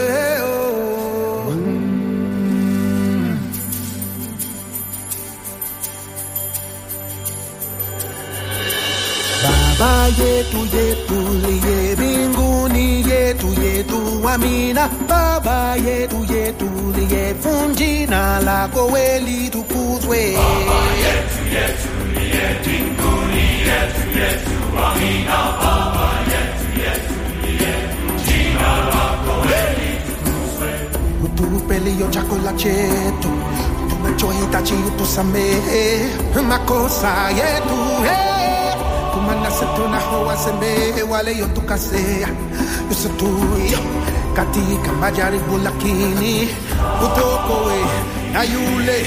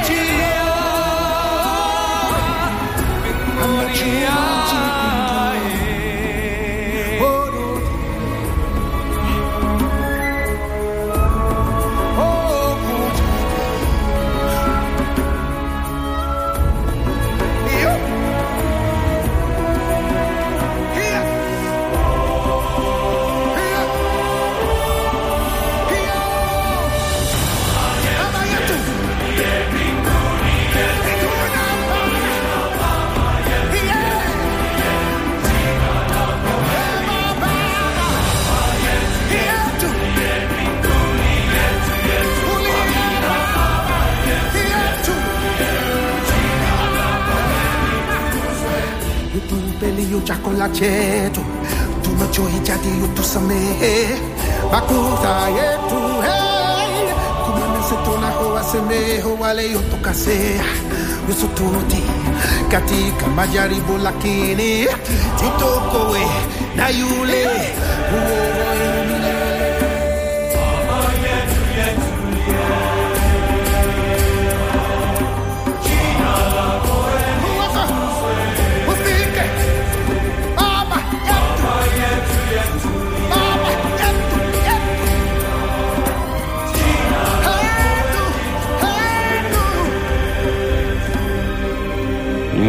tak nám pomaly pesnička doznela. Telefonát nemám, takže asi to bude teda v poriadku. Asi tu nemusíme nejakým spôsobom konšpirovať, ako sa hovorí. Uh, aj tu od Michala prišla skúška spojenia, aj od uh, Mikyho prišla skúška spojenia. Aj tu máme mail od uh, z Nemecka teda, asi od nášho kamaráta. Takže zrejme teda tie maily prechádzajú, tak nemusíme sa tu nejakým spôsobom plašiť. Ale viete, ako hovorí klasik, to, že som paranoidný, ešte ne, neznamená, že po mne nejdú. Takže je dobre si to technicky takto radšej skontrolovať, e, či nám tie maily prechádzajú, aby sme sa nedostali nejakým takýmto technickým opatrením do situácie, že vy budete niečo posielať, mne to nepríde a ja potom o tom nebudem vedieť a budeme mať pocit, že niečo nečítam. Takže vyzerá to, že to funguje. E, Vlčka máme na Skype, aspoň teda dúfam. Ano, jsem tady. Dobre. Tak, eh, Borisku, já bych ještě neutíkal, eh, ne od migrantů, ale od Dánska. No. Protože eh, k Dánsku se pojí dvě věci. Jedna stará, tu ty si naznačil, a jedna nová. Já, Dánsko není zrovna stát, který bychom pojednávali často, tak se jim věnujme, protože obě, obě ty informace jsou zajímavé. Dobre, ja, ja vôbec, vôbec nehovorím, že musíme teraz k Bielorusku utekať. Však dali sme si taký dnes voľný, voľný debat, to jednoducho kľudne môžeme pri tejto téme aj ostať. Uh, ja len teda ešte som chcel potom nejaké doplňujúce, možno dve otázočky k tomuto, o čom sme sa Dobre, bavili. Tak, Čiže len aby sme ešte pri tejto... Tak dajme ešte tie tak, moje a potom ešte sa vrátime jo, k Dánsku, k tomu, čo chceš. Čiže aby sme si to teda jasne nejako uzavreli. Uh, podľa teba teraz, lebo to je tá, akoby teraz tá najväčšia obava, ktoré, ktorú počúvame zo strany, ja neviem, OSN a UNHCR a neviem koho ďalšieho, že, že teda by ale toto mohlo spustiť nejakú vlnu, nejakú lavínu, nejaký domino efekt, že by toto začali robiť aj ďalšie krajiny a teraz sa nám to tým pádom môže celý azylový systém zrútiť. Už sme povedali, že Slovensko a Česká republika zrejme sa týmto inšpirovať, teda ako technicky môžu, ale prakticky by to nemohli urobiť, lebo proste už sme to vysvetľovali, že financie sú pre nás ten obmedzujúci faktor, ktoré nemáme a nemôžeme si to tým pádom dovoliť ale sú tu bohatšie krajiny, ako Nemecko, Taliansko, ja neviem, Španielsko a tak ďalej, ktorí by povedzme tie financie aj na to mali. Zoberiem telefon, počkajte chvíľku na linke. Len teda tá otázka, že, že môže to teda podľa teba, Vočko, spustiť tú lavínu, o ktorej teraz hovorí OSN a ktorej sa obáva, alebo nie? To záleží na tom, jak budou vypadat eh, nálady obyvatelstva. Já si myslím, že dalším kandidátem na e, zemi, která by to mohla něco podobného zavést a zkusit je Francie. Tam je před prezidentskými volbama a Marie Le Pen e, má e, takový šance, jaký ještě zatím její tábor, to znamená ona nebo její otec v prezidentských volbách neměli.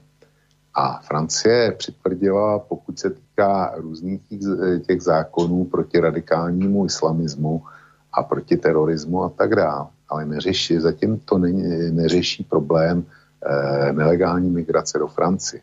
A ve Francii je to, je to opravdu problém. A já bych viděl Francii jako dalšího kandidáta na to, kdo by to z těch velkých eh, zemí mohl eh, zkusit. A kdyby to udělala Francie, no tak to by potom strhlo docela určitě lavinu. Mm-hmm. Dobre, dajme poslucháčovi priestor, ktorý čaká na linke. Dobrý večer. Dobrý večer, Petr Skošic. Ja len tak krátko k tým mailom, že je dobre si uvedomiť, že reálne sa nachádzame v nejakom boji a tí naši protivníci ako nemajú ani štipku charakteru alebo morálky.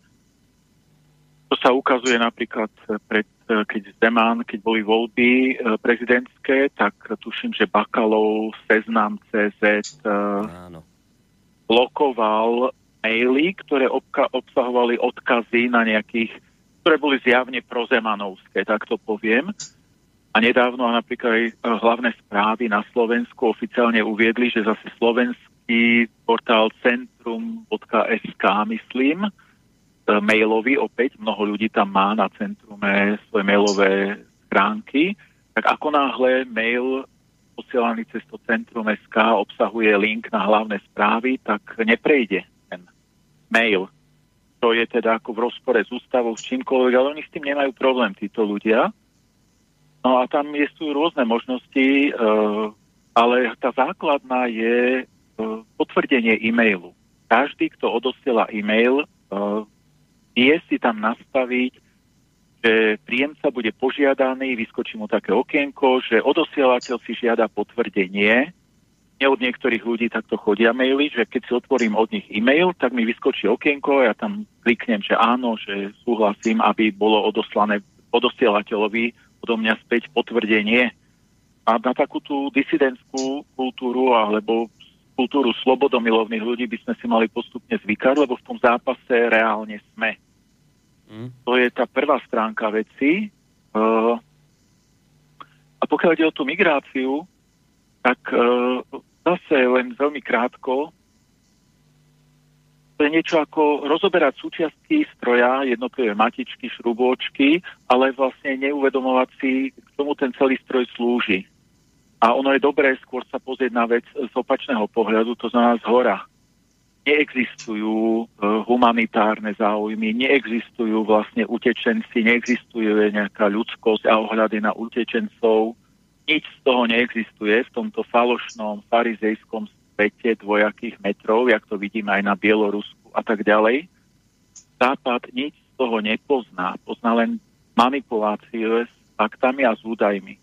Takže e, aby sme sa predrali cez všetky tie vyhlásenia vysokých svetových organizácií a vysokých úradníkov a komisárov pre ľudské práva a mimovládne organizácie, e, to nikdy nepochopíme, keď sa nepozrieme na to z hora. A pohľad z hora znamená sú plánované dve možné budúcnosti pre viac menej západnú Európu.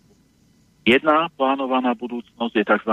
islamský kalifát, čo povedal vyslovene, je dochované prezident Obama v roku 2008, ale tým rokom si nie som istý. Jednoducho, že vzniknú v Európe nové štáty, nové národy, nové jazyky.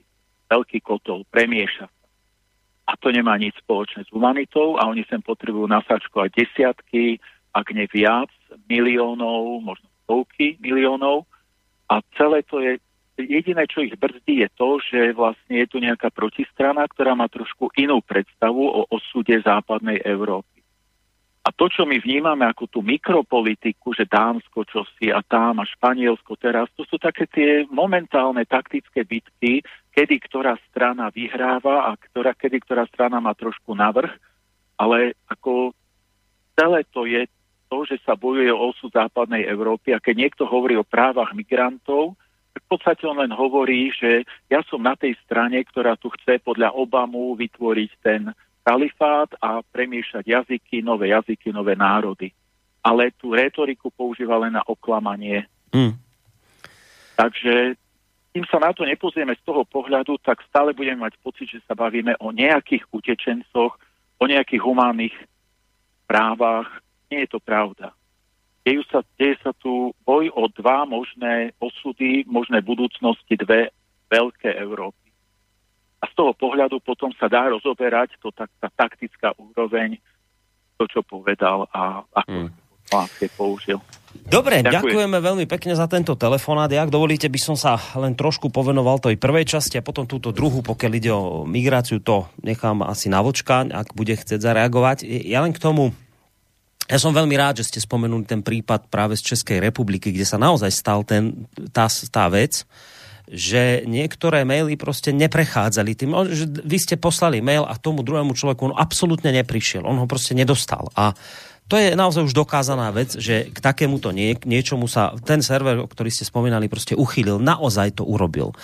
Tak preto ja hovorím, že keď naozaj, že niekto to môže vnímať, že sme tu všetci už paranoidní a konšpirátori, ale nech, nech si to myslia, nech sa na tom smejú, ale jednoducho to musím povedať, lebo ako vidím, ako sa naozaj tie šroby uťahujú a už sa hľadajú všetky možné spôsoby, ako média toho typu, aké práve počúvate, treba obmedziť všetkými možnými spôsobmi. Ak, ak už vieme, lebo v minulosti sa to ukázalo konkrétne v Českej republike, že sa toto dá robiť, že vy nejaký mail pošlete a my ho ani nedostaneme a vy ani neviete, že k nám neprišiel, tak naozaj treba sa pristaviť pri tom. A my máme naozaj veľmi dobrú šancu ešte teraz takúto vec, keby sa aj diala, odhaliť a preto vás aj chcem poprosiť e, aj do budúcna, že ak nám pošlete nejaký mail a v relácii nebude prečítané, alebo teda a, a stane sa vám to častejšie, tak spôsob, ako to môžeme, ak by sa takéto niečo dialo, ako to môžeme odhaliť, je ten, že sem zatelefonujete do štúdia a poviete, viete čo, posielal som vám vtedy a vtedy mail, máte ho tam? Ja vám poviem, mám alebo nemám. A veľmi ľahko takto zistíme, či nám vlastne maily od vás prechádzajú alebo nie.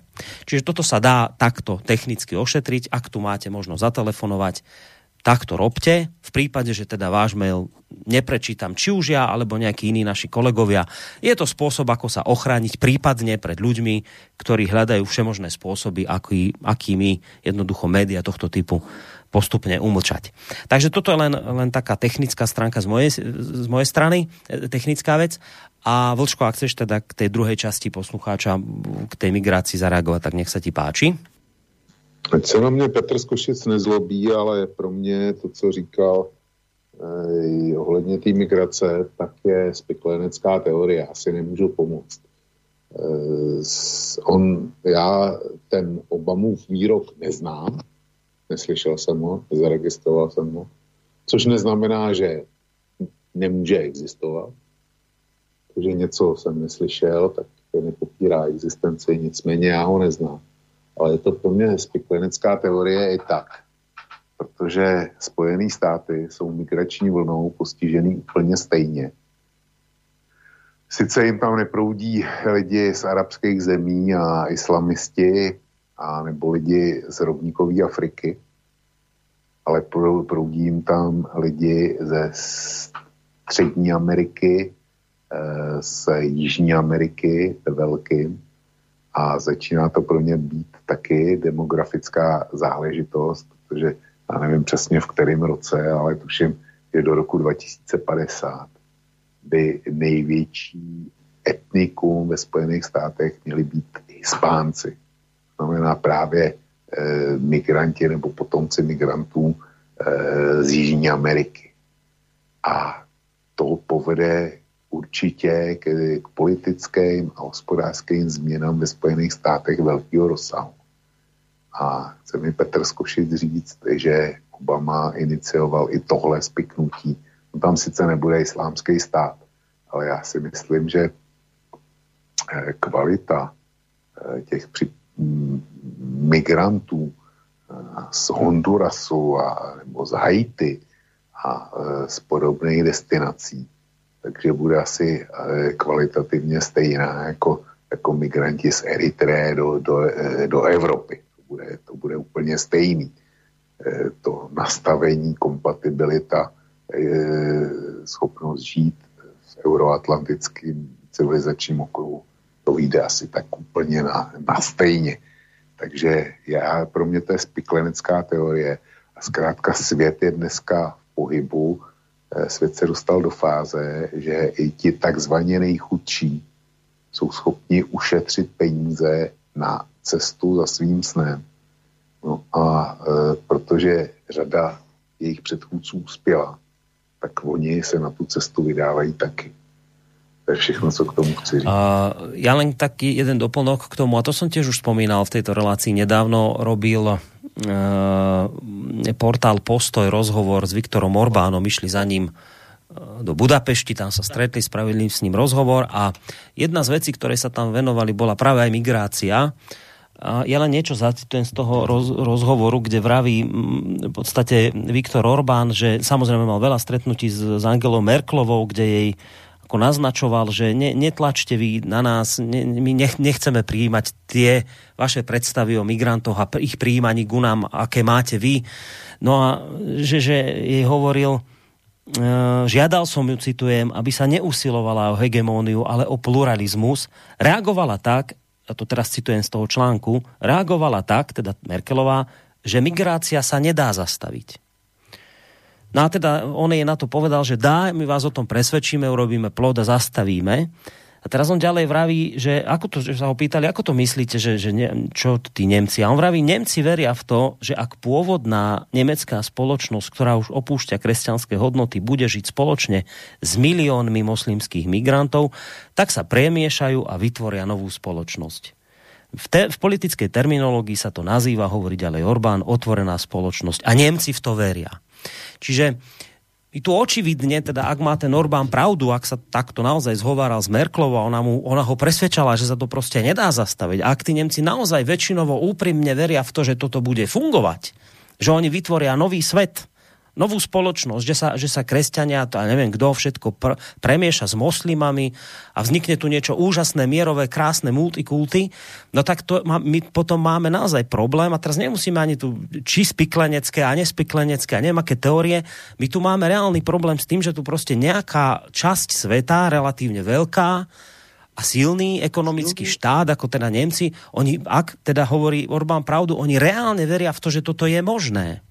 A potom, potom oni očividne ani nerobia nič preto, aby to zastavili, lebo oni veria, že to je správna vec, že, že toto bude fungovať.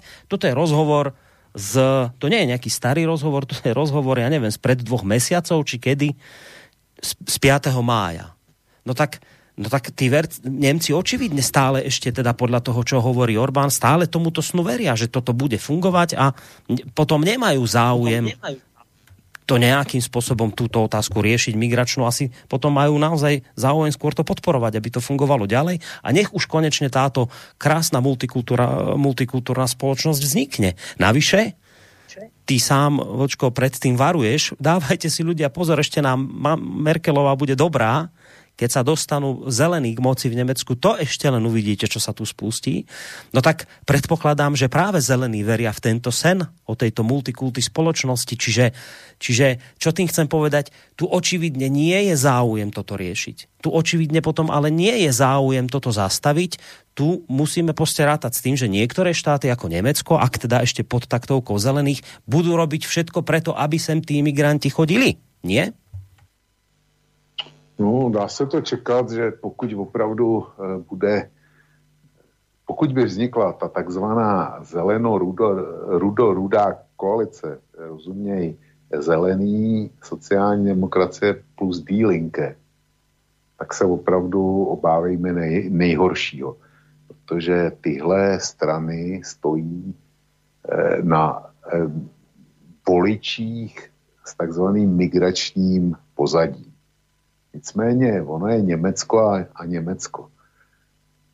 V neděli jsou zemské volby eh, ve spolkové zemi Sasko a Nalcko, což je jedna z těch nových spolkových zemí e, na území bývalý NDR.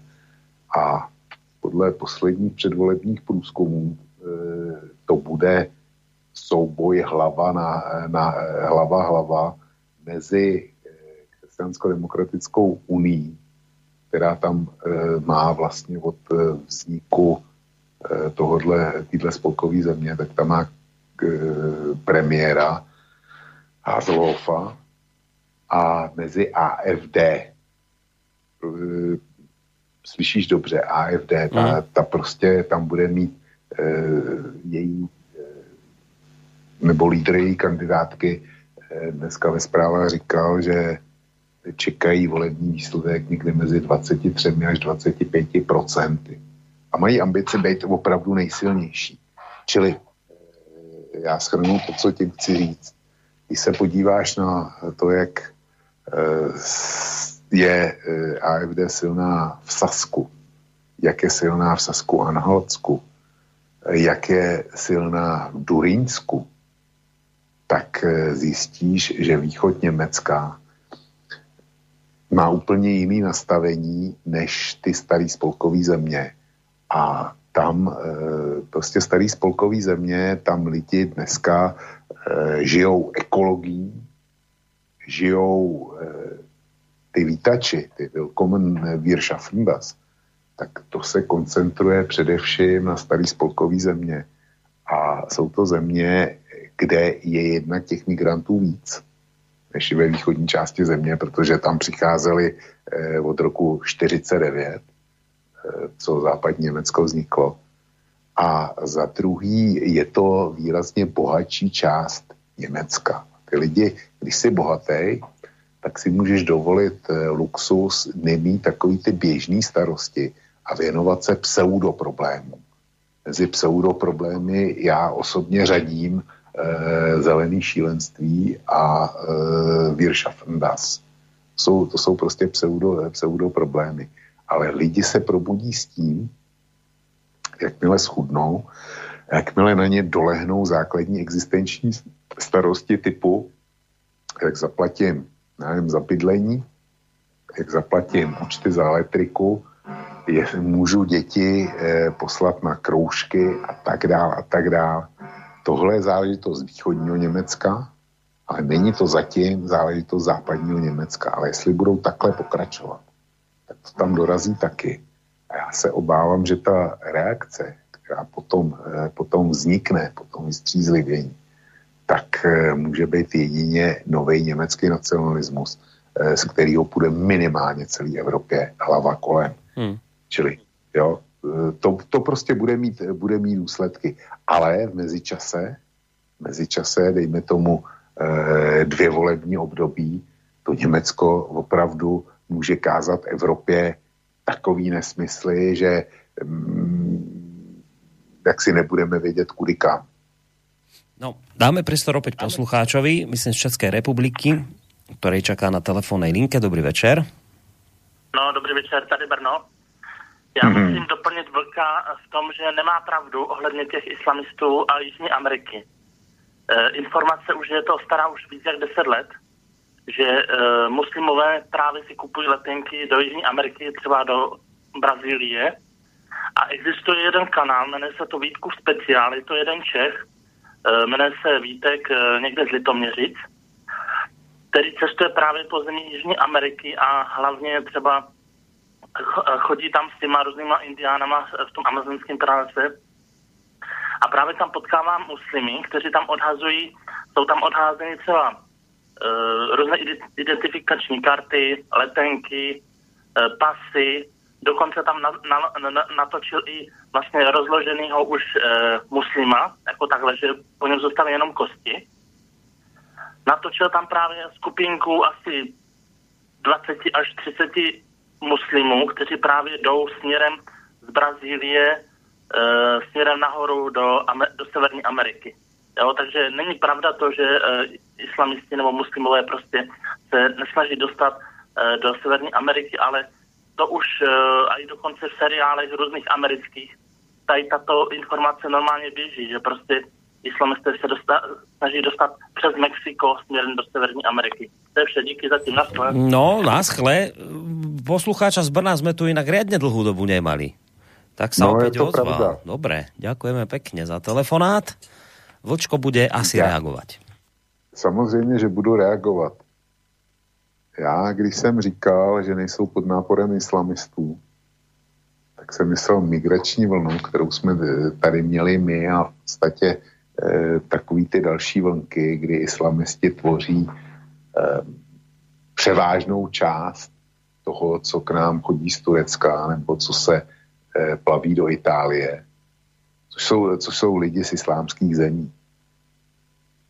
Já z, jako rozhodně nepopírám, co říkal posluchač z Brna, že by to e, lidi z arabských zemí neskoušeli proniknout Spojených států vůbec ale to obrovský gro jsou prostě Hispánci ze středo a jihoamerických zemí. A to je prostě složení toho jejich migračního proudu je úplně jiný než složení migračního proudu, který má namířeno do Evropy.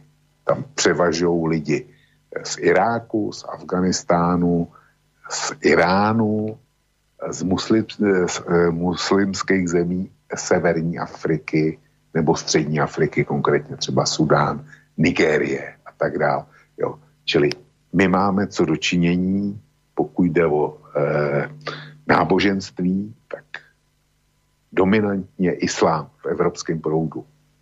Když to e, v americkém nebo v e, migračním proudu do Spojených států je dominantní náboženství křesťanský. A bude tam nějaký menší podíl, dejme tomu 5, možná maximálně 10% e, z těch, kteří přicházejí ze zbytku světa a on to, on to zkouší taky. Ale ty proporce ty jsou nesrovnatelné, to jsem chtěl říct. No, ja ešte samozrejme mám na mysli to, že sa chceš ešte dostať k Dánsku, ale však máme ešte pol hodinku do konca relácie, dodržíme ten samozrejme čas klasický, ale mohli by sme si dať nejaké maily teraz, aby sme trošku aj z nich minuli, jo, jo, jo. lebo už začali chodiť, to ma samozrejme teší. Tak uh, máme tu od nášho priateľa z Nemecka mail. Uh, treba si povedať otvorene, že skutočne najmenej 80% utečencov, ako spomenul Vlk, sú naozaj ekonomickí utečenci, sú to jednoducho ľudia hľadajúci lepší život. Toto tvrdí bývalý uznaný azylant, ktorý absolvoval celý proces priznávania azylu a ten proces pred desiatkami rokov sa nedá s dnešným uznávaním azylu ani porovnať. Dnes to je doslavná fraška, dnes je migrácia politickou agendou, treba sa opýtať akou, lebo ponúkajúce sa odpovede silne smrdia s prisahaním proti našej kultúre. Všimnite si, ten, že ten poslucháč, myslím Andreas, ktorý napísal ten kritický e-mail, hovorí stále vy, vy, vy. Ja som presvedčený, že celá migrácia má jednoduché riešenie. Ak si Andreas vezme domov alebo za susedov migrantov, tak ho budem nasledovať. V realite však všetci vítači iba strkajú migrantov na krk iným, finančne aj fyzicky. A musím sa spýtať, odkiaľ zobral vlk to Mercedes Vilu a Blondínu, zasmial som sa zo srdca tak poslucháč z Nemecka ešte potom pridal PS. Mne sa stalo v poslednom čase dvakrát, že môj mail nebol čítaný v reláciách SV, ale vysvetľoval som si to tak, že to bolo preto, lebo to boli maily nevhodné. Už tak môžem poslucháča z Nemecka v tomto smere upokojiť, že ja tu rozdiely medzi vhodnými a nevhodnými mailami nerobím, pokiaľ teda ten mail naozaj neobsahuje nejaké nadávky, ktoré by som čítať nemohol tak naozaj ja vám ten mail prečítam. Už za tých 7 rokov, čo vysielame tu pomaly 8, už si človek musel zvyknúť aj na rôzne kritické názory, aj na pozitívne názory, čiže ak naozaj si myslíte, že sa tu maily nečítajú preto, lebo to niekoho z nás rozhodí nejak tak vnútorne, tak to naozaj by ste boli na velikánskom mobile. Čiže ak sa nejaký mail neprečíta, tak naozaj len z toho dôvodu, že buď v tej dobe neprišiel, alebo teda mohol prísť nejak po, po limite tejto relácie. Ja neviem, preto hovorím, že ideálne by bolo, ak teda mail neprečítam, aby ste mi zavolali, poslal som mail, ne, nebol čítaný a ja pozriem, či tu je, alebo tu nie je. Ak tu nebude, tak budeme hľadať dôvody, prečo tu ten mail teda nie je. No, čiže zase ja len technicky takto a Vlčko zrejme potom ešte k niečomu inému z tohto mailu zrejme zareaguje. No tak já začnu tím koncem. Eh, nechť mi kamarád z Německa dovolí to Eh, jsem tam taky originální. Formulace Mercedes, barák blondýna je, eh, nese můj copyright. Jo. Takže to jsem nikde nečet, ale to jsem, eh, tím nechci říct, že to, že to nepoužívá třeba někdo jiný, ale já jsem to nikde nečet a přišel, jsem se to ze vzduchu pro dnešní relaci. Tomu dalšímu, já nemůžu porovnávat německý azylový řízení, protože jsem nikdy žádný neabsolvoval, tak nevím, jak to bylo v roce 68 a 69, kdy jsem byl v Německu a kdy jsem zcela vážně uvažoval o tom, že tam zůstanu. Zejména teda eh, v 69., kdy jsem tam byl v srpnu, tak to jsem potom komunikoval i s, i s rodičem a měl jsem jejich požehnání a konec se vrátil ale e, azylový řízení jsem neabsolvoval, takže nemůžu srovnávat a tím méně e, dneska, když je šengenský prostor, tak ho ani absolvovat nemůžu. Tak tomu nemám co říct. Dobre, tak poďme na ďalší mail. Uh, taký dlhší od Lajčiho. Európa hľadá cestu z blúdiska, ktorú si sama naaranžovala a to úplne sama. Zo začiatku si tvár maskovala ľudskosťou, nebetičnou túžbou po zrovnoprávnení humanizmu a spoločenskej korektnosti. Dnes je stredobod humanizmu, teda človek hodený do pekiel reálí, ktoré musí čeliť. Kde sú transparenty? Kde je humanizmus? Kde je ľudskosť? Kde sme my? Sme snáď pokrytci, ktorí kľudne hodíme Maročana do Eritreji, pretože im chceme pomôcť, hlavne, že nás Európania neotravuje a chceme náplas na oči, aby sme nevideli biedu, ktorú tvoríme. Stačí svet, ktorý tvorí mainstream, náš svet, ktorý tvorí civilizáciu, je darom francúzskej revolúcie, ktorá v nás naštartovala nový vek pokroku, ktorý sa odohráva v každom z nás. Ak chceme migráciu, ktorá určite pomáha ako genofond aj obohateniu väčšiny, musí jedinec prijať civilizačný kód spoločnosti, v ktorej pretrváva jeho život. Ak vytvára geto, v ktorom generuje biedu, prenáša svoju živelnosť do spoločenstva civilizácie znovu, uh, znovu, to neviem, čo je nejaká, nejaký preklep do dar francúzskej, a, a znovu zvý, asi zvýrazním dar francúzskej revolúcie, kde nie, že sa stínali králi, ale kde sa prijal nový pokrokový model civilizácie. Moje poznanie usudzuje, že sme v biede nie telesné, ale morálny úpadok vždy prinášal píchu a slabších ľudí, ktorí svoj život vložia do rúk propagandy a viere v márnivosť, ktorá im pomaly uberá kyslík. Tak toto napísal Lajči, takýto mail. No, tak já především zdravím Lajčiho do Prešova. Jsem rád, že se zase zapojil. Jeho článek, který mi poslal, tak bude mít na kose v neděli premiéru. Já mám pro něj slabost. Nicméně, když mluví o tom, o našem pokrytectví, tak e, já minulou neděli jsem vydal článek, který se zabýval demonstracemi v Kolumbii. Nevím, jestli se k tomu Bělorusku dneska ještě dostaneme, už to vypadá, že asi ne. Asi ani nie, ale, no.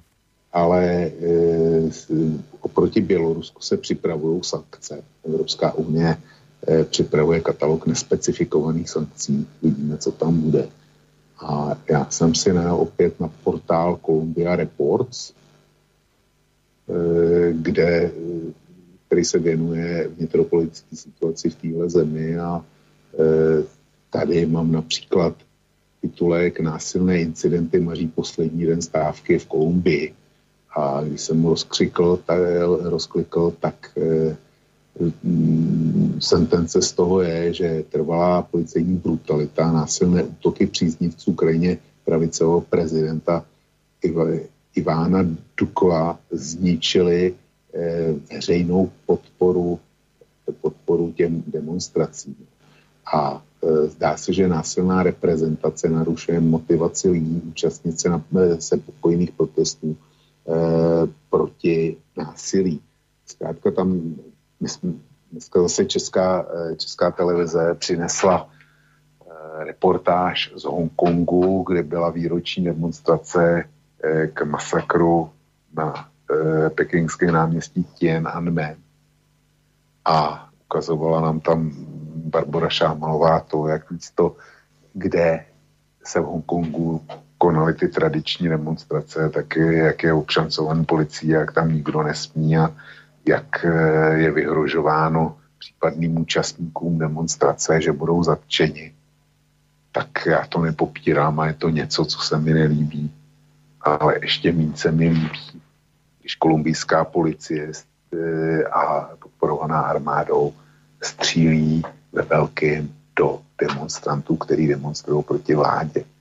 A zatímco Evropská unie a Spojené státy budou zavádět e, zřejmě drastické sankce oproti Bělorusku, protože tam přece vládne diktátor, tak oproti Kolumbii, kromě Vlka, nikdo e, v československém mediálním prostoru tak o těch demonstracích nikdo za poslední týden nevydal ani čárku. A já se ptám, jak je to možný tohle.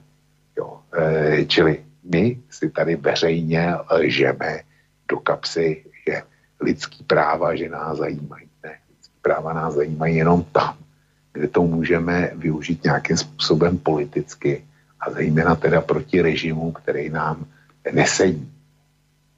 Čímž to prohlášením neverifikuju čínský režim, abych tam žít nechtěl. A neverifikuju ani běloruský režim. Ale kdyby nám ty lidský práva takzvaně ležely na srdci, tak jak se o tom snažíme přesvědčit svět i sami sebe, tak by jsme podnikli stejně tvrdý nebo ještě daleko tvrdší opatření proti Kolumbii, aby se tamní šílený prezident zpamatoval a e, jeho ozbrojené síly přestali, přestali střílet do lidí, kteří se províní jenom tím, že vyjdou na ulici nebo na náměstí a tam proti němu e, křičí hesla a chtějí, aby odstoupil. Přece není možný tohle. Ale náš svět se trvalé mlčí. No, ja, tolik môj komentár. Ja som si všimol, že samozrejme však ty si na to poukazoval na túto vec v Kolumbii a potom ešte som si všimol, že časopis Argument, ale to je tiež v podstate nezávislý alternatívny portál. Čiže mainstream nič, ale aspoň teda na takýchto portáloch sa to objavuje. Ja len teda niečo zacitujem z tej správy.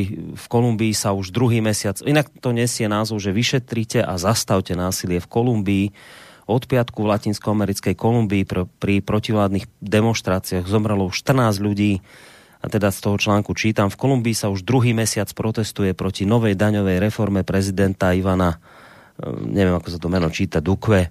Od začiatku e, protestov došlo k usmrteniu najmenej 59 ľudí a k zraneniu 2300 civilistov a neinformovaného personálu aj neuniformovaného personálu. Organizácia Human Rights Watch odhaduje o niečo vyšší počet mŕtvych. Má sa najmenej o 63 ľudí. Uh, teda, že je o veľmi vážnu vec. No tak vidíte, tak zomierajú ľudia, ale a takéto desiatky ľudí, ale tým vás nebudú naše mainstreamové médiá zaťažovať, lebo oni majú teraz iný problém. Oni teraz musia veľmi bedlivo sledovať to, čo sa deje v Bielorusku, ako tam teraz chudák Protasevič trpí a čo všetko mu tam zle robia. Keď to nebude Protasevič, tak budú venovať pozornosti, ja neviem, Navalnému, o Navalnom každý deň, som to, keď som to sledoval, tak agentúrna spoločnosť, teda TASR, tlačová agentúra Slovenskej republiky, nebol deň, aby nevydala jednu, dve správy k Navalnému. Čiže všetko, prepáčte, že si prdol, že sa zle vysral ráno, už som teraz zlý, lebo po 22. hodine, alebo čokoľvek, čo sa udialo s Navalným, tak to hneď musíme vedieť, lebo to je veľmi dôležité pre nás, čo sa tomuto chudáčikovi tam deje teraz bude Protasevič chvíľu dôležitejší ako Navalny, ale to, že v Kolumbii zomrelo 63 ľudí a to je ešte správa k tomu z 1. mája. Dnes máme koľkého? 4. No tak kto vie, čo sa už udialo za 4 dní, za 3. Ale tým vás nebudú obťažovať naše médiá veľké, lebo to teraz nie je dôležité vás o tomto informovať. Tuto máme teraz týchto dvoch ruských, či akých ukrajinských, či bieloruských dvoch prenasledovaných a toto teraz nás musí e, zaujímať a budeme vám to tlačiť vrchom spodkom. Tak to je ten svet, o ktorom teraz vraví uh, Vlčko. Borisku, který je, jaký datum nese, nese ten... 1.6. Tento článok je z 1.6. áno. No, Nie 1. mája, 1. Ten... júna, tak, aby som, som sa pomýlil. Jo, já jsem ten svůj vydal, tuším, v minulou neděli, což bylo 31. Takže já si troufnu říct, mm. že argument to v podstatě převzal ode mě. Môže byť, áno, môže byť, že si, lebo naozaj toto, ani agentúrne správy, ani nič, lebo ešte vieš, keby aspoň TASR alebo u vás ČTK toto dala, už to médiá neprevzmú mm. dobre, ale ani v agentúrnych správach to proste nemáš. Toto nie nič, nikde. To je proste absolútne mimo záujmu našich inak veľmi humánnych médií, ktoré všetko bedlivo sledujú a samozrejme nič iné nerobia, len im ide o ľudské práva a, a, a takéto veci, tak tuto Kolumbia je nejak mimo ich záujmov. No.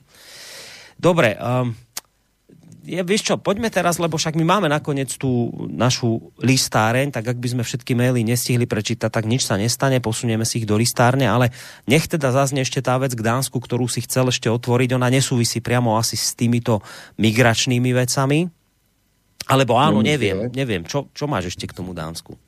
Ja aj posluchač bol na linke, prepačte, ja som zdvihol som poslucháča, teraz som si až všimol, že už zložil, tak sa vám ospravedlňujem, prepačte, že, ste čakali na linke. Zavolajte ešte raz, keď zavoláte, ja vám hneď zdvihnem a dám vám samozrejme priestor, keď ste už na linke čakali, ale kým tak urobí, tak poďme ešte k týmto tvojim veciam, čo si chcel povedať. No mám dvě, jednu novou a jednu, jednu doplňující starou. E, ta nová je, že podle nejnovějších zpráv Dánsko zrušilo povolení pro plynovod Baltic Pipe, který měl přepravovat norský plyn do Polska. Polsko eh, bombasticky oznámilo, že se hodlá odstřinout od ruského plynu a že si postaví svůj speciální plynovod eh, z Norska do Polska, aby teda eh, dostávalo pouze molekuly energetických uhlíků svobody, eh, prezentoval polský prezident otevření toho eh, hubu na eh, stlačený plyn ve Svinovstí minulý rok, tak to pro ně byly molekuly svobody. Přitom Dánsko vystavilo povolení pro tenhle plynovod v roce 2018. Ono to není definitivní zamítnutí. Eh, oni chtějí znova posoudit dopady na životní prostředí, jestli tam nebudou eh, ohrožený eh, výskyt některých druhů myší a netopírů. Takže nejspíš to povolení dostanou, ale pro Polsko je momentálně těžkou ranou, že musí zastavit práce, protože bez toho dánského povolení to nemá smysl. A potom ještě k Dánsku mám další věc. A to je záležitost, eh, vrátím se k tomu, o čem jsme mluvili, to je záležitost eh, toho, že dánská tajná služba umožnila eh, NSA napíchnout se na internetový transatlantický kabely, který jdou přes Dánsko. Tam je, tam je prostě nějaká, nějaká křižovatka těchto kabelů, když to, do těch podmořských. No a dánové to tam měli sledovací stanice a tu, tu připustili NSA. To jsme věděli. Jenomže ono to má další podrobnosti a konsekvence. Nyní vyšlo taky najevo, že Dánové za to dostávali speciální informace pro svůj kontingent, který měli nasazený v Afganistánu. A dostávali eh, daleko lepší a přesnější a daleko víc informací, které se týkaly situace e, na frontě, kde bojovali jejich jednotky, než ostatní spojenci. To je jedna věc, která je zajímavá. Jsem si myslel, že e, mezi spojenci panuje rovnost ve sdílení informací. Druhá záležitost je, že to je, to je e, záležitost, která mě osobně nesmírně štve, že dánský tajný služby tuhle dohodu s Američany udělali o své vůli. Že e, to, jako, to bylo podezření, dneska už je jistota, že to e, prostě ty tajní služby si to rozhodly sami a vláda, nevláda, jejich, e, nebylo to v jejich kompetenci, ale přesto to rozhodnutí udělali.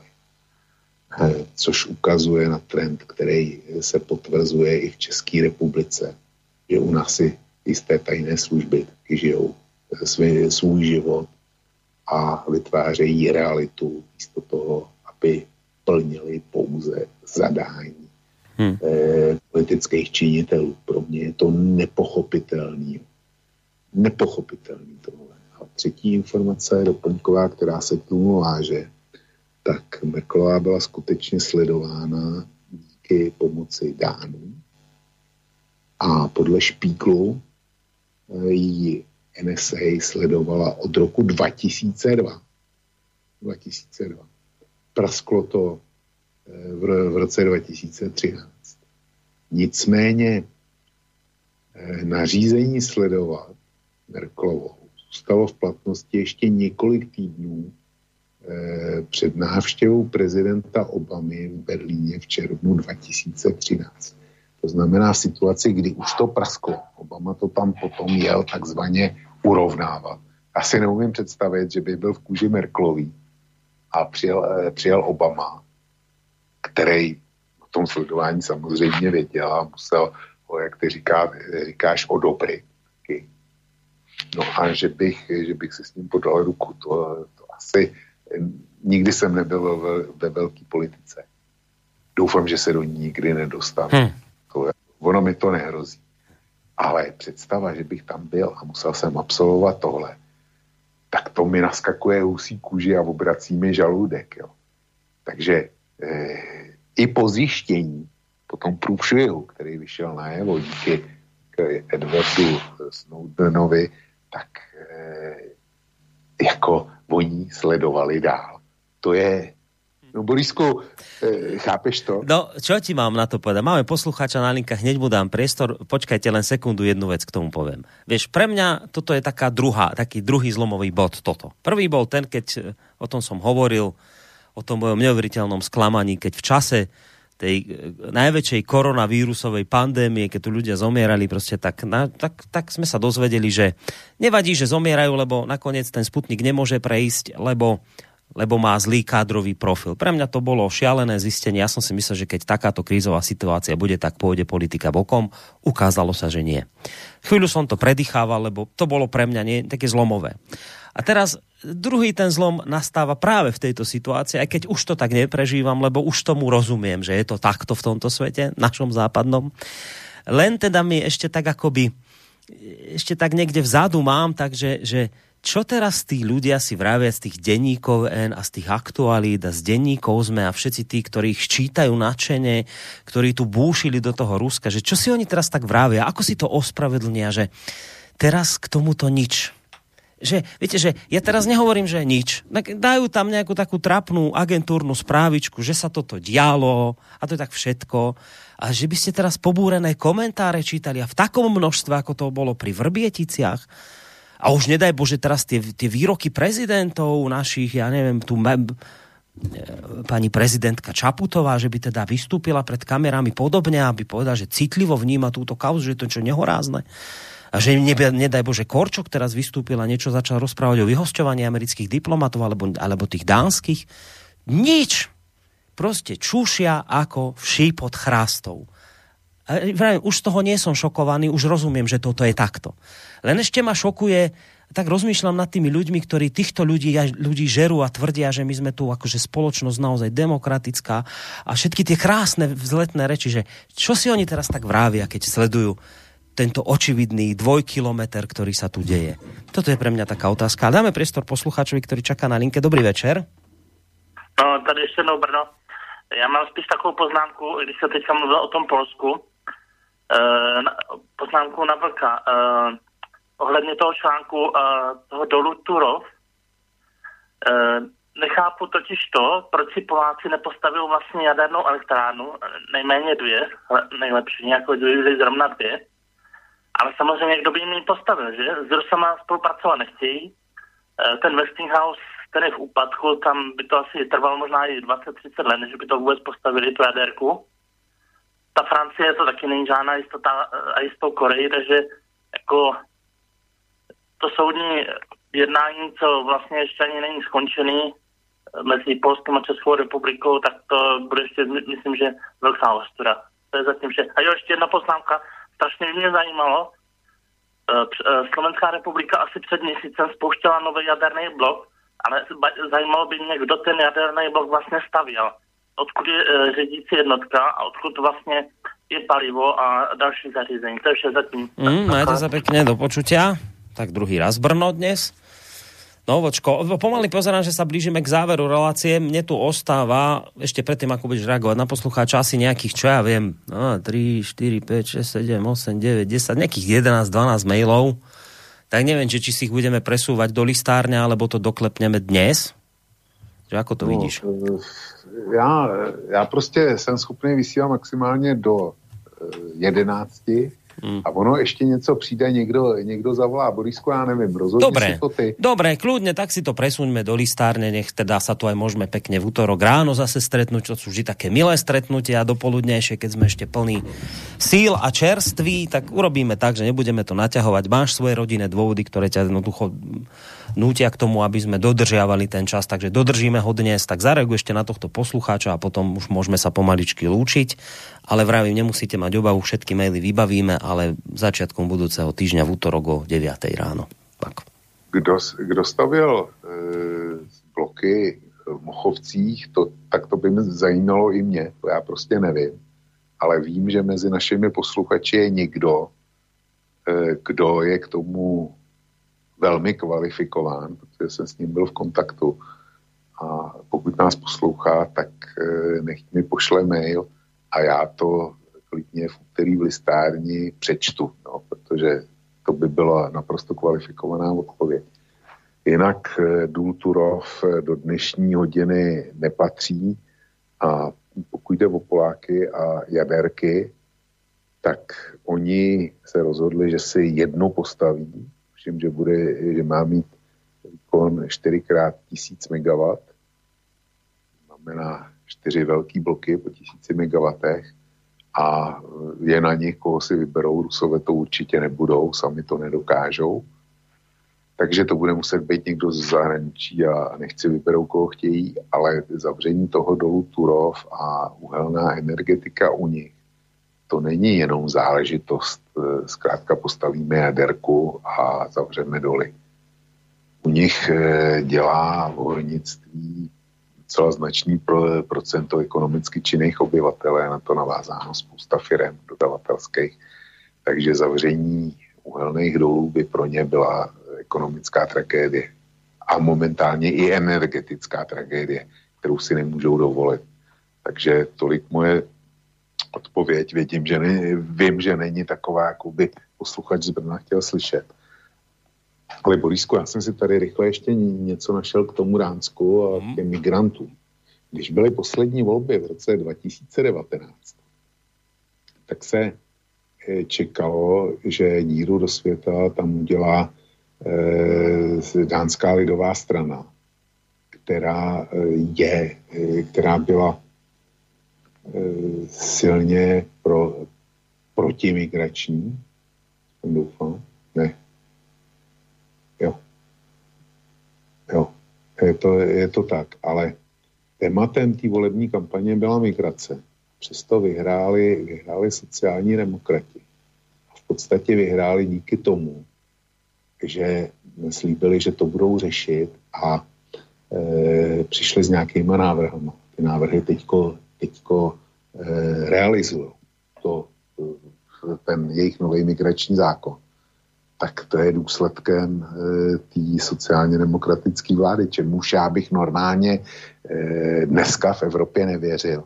Ale oni udělali svou zkušenost rozhodli se zablokovat e, nacionalisty tím, že převzali jejich agendu a dokonce tu agendu plní. Čili já bych chtěl mít český politiky, který by se rovnali dánským sociálním demokratům. Velmi by se mi to líbilo. Hmm. No, ešte možno, no, ešte, takto záverom už teda maily čítať nebudeme, tie si presúvame do útorkovej relácie Vlková listáreň. A možno ešte k tomu, lebo o tom vlastne furt sa točíme v týchto reláciách vždycky okolo, okolo takej tej zlatej nite, ktorá sa týka tých katastrofálnych dvojakých metrov, ktoré my tu proste máme. A teraz, kde sme teda nestihli nejak riešiť to Bielorusko, tam máš hrozný dvojaký meter, kedy, ako som to v úvode vravel, Teraz pláčeme, že pristálo lietadlo s Protasevičom. Neplačeme, že sme to isté urobili dokonca pri prezidentovi Bolívie. Tuto vyplakávame teraz proste, ja neviem, tuto, že nás Rusi neviem čo, sledujú, obsadzujú, vybuchujú nám tu sklady, hrozné veci sa dejú. Keď zistíme, že nám to robí náš spojenec, no, Rusi sú nie náš spojenec, Rusi sú mimo NATO, tých my vnímame ako nepriateľa, ten tu niečo vraj robí, tak sme z toho hotoví.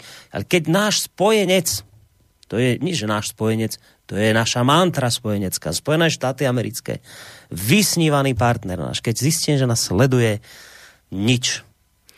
Nič, nikto nič tuto, že sme rozprávali o tej, o tej Kolumbii, kde sa teraz zabíjajú ľudia, to sú desiatky mŕtvych, nič. Ale my budeme plakať nad tým, keď niekto niekomu šlapne na otlak v Bielorusku, že ho buchne obuškom, tak tam ideme my to, toto riešiť. My sa v tých dvojakých metroch už raz utopíme v tejto našej spoločnosti západnej. To je niečo tak nepredstaviteľne nehorázne.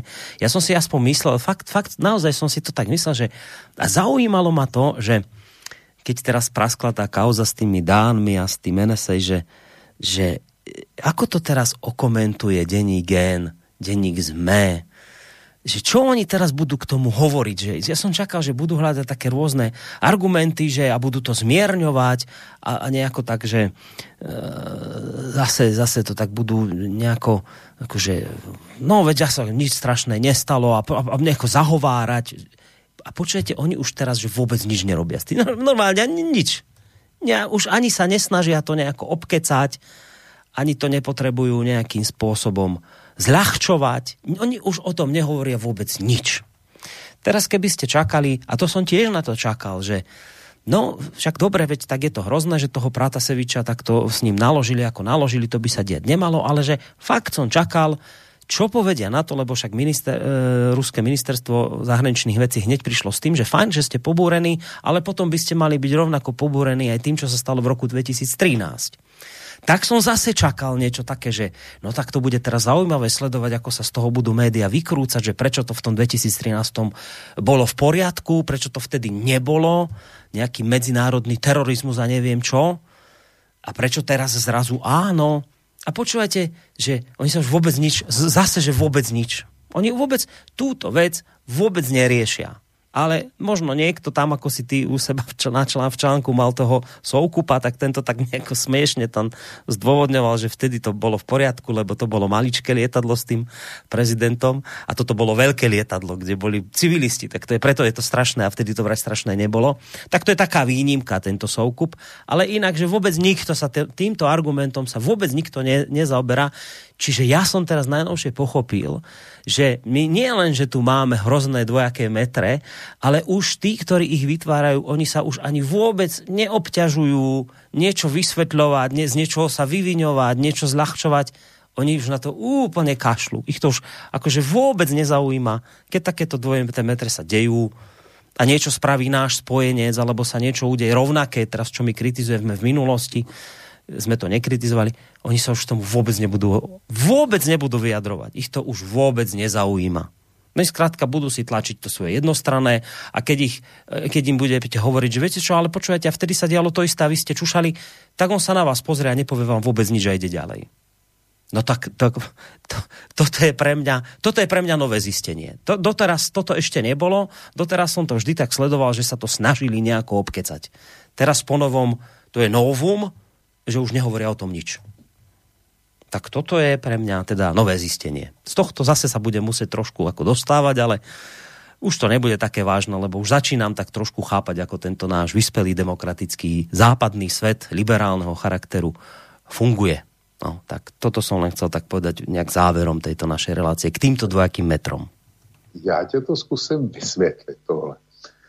V momentě, kdy vystoupí onen soukup z hned a začne takhle nesmyslně argumentovat, jak to předvedl, a já jsem to přetiskl, ty nejdůležitější věci od něj, no tak máš možnost vedle konstatování, eh, když, jak to, že když eh, byl donucený Morales přistát eh, se svým prezidentským speciálem v Rakousku, mohl si vybrat jestli nuceně přistane tam, dobrovolně nuceně přistane v Rakousku, anebo jestli poletí dál a poletí tak dlouho, až mu dojde palivo a to letadlo prostě spadne na zem.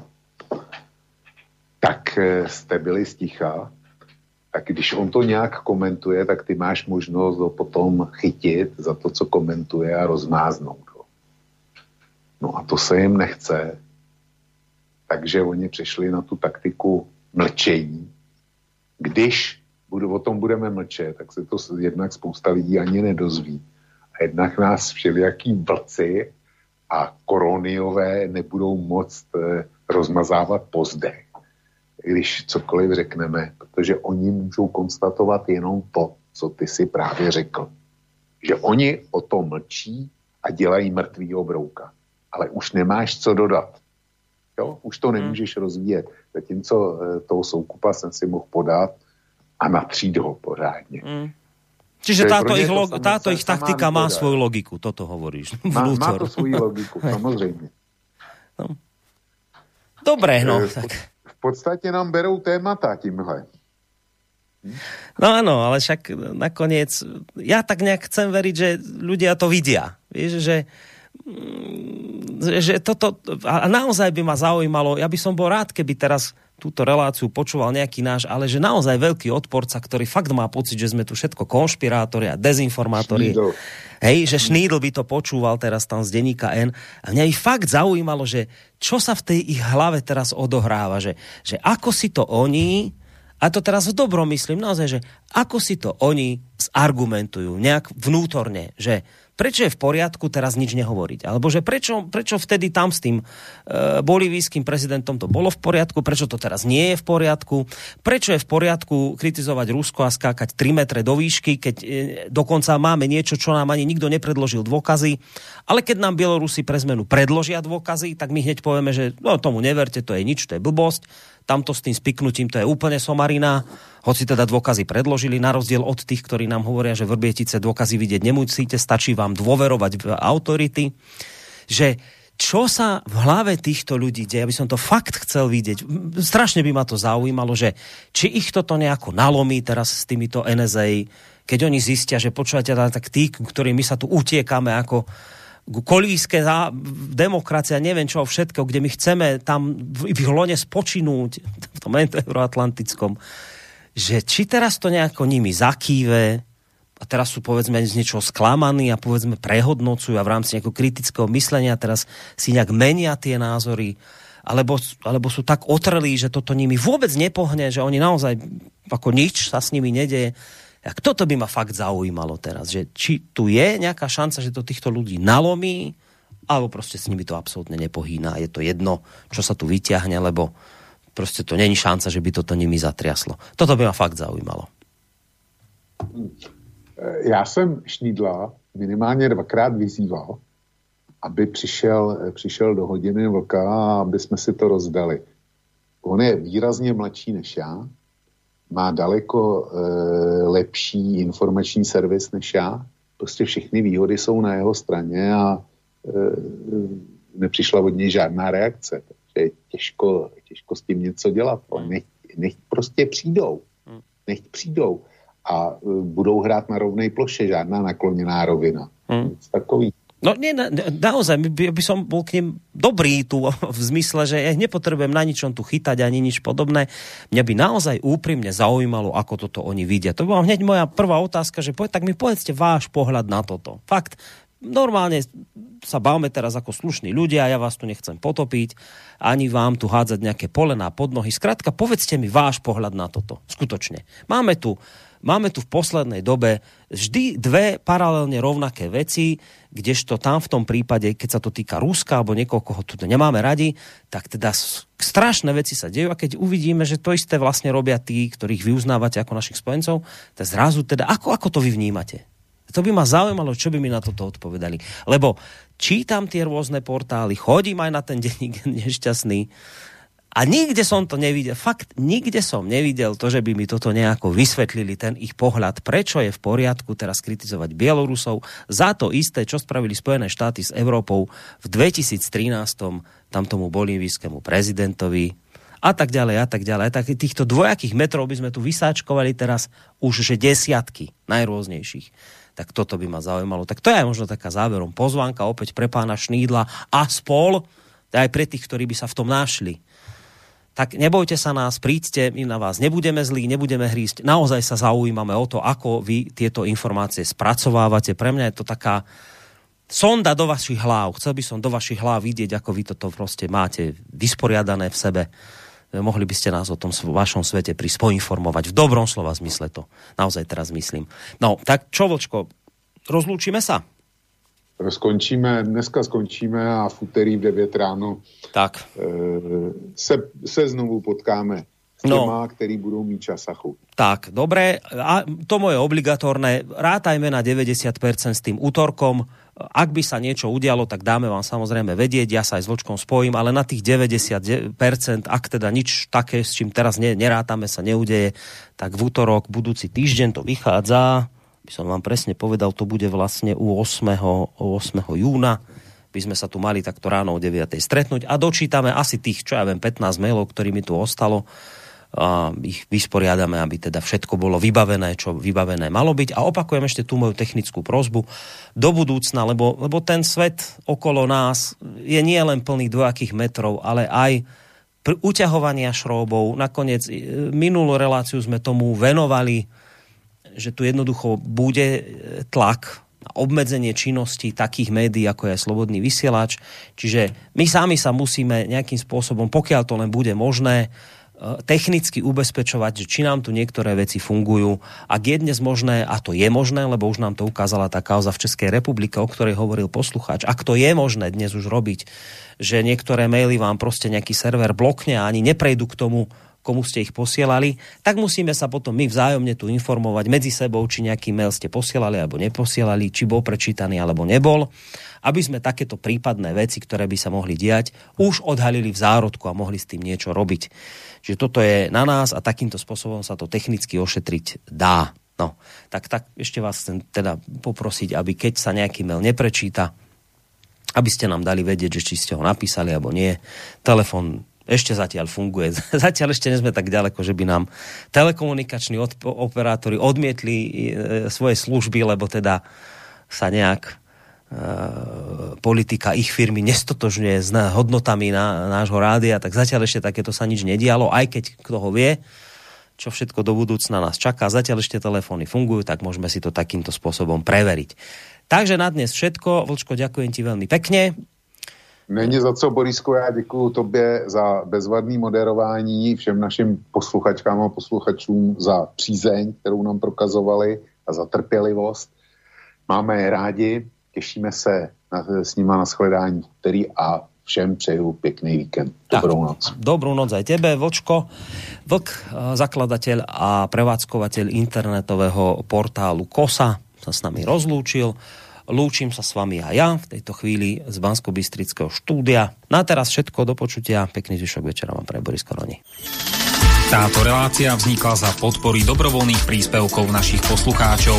I ty sa k ním môžeš pridať. Viac informácií nájdeš na www.slobodnyvysielac.sk Ďakujeme.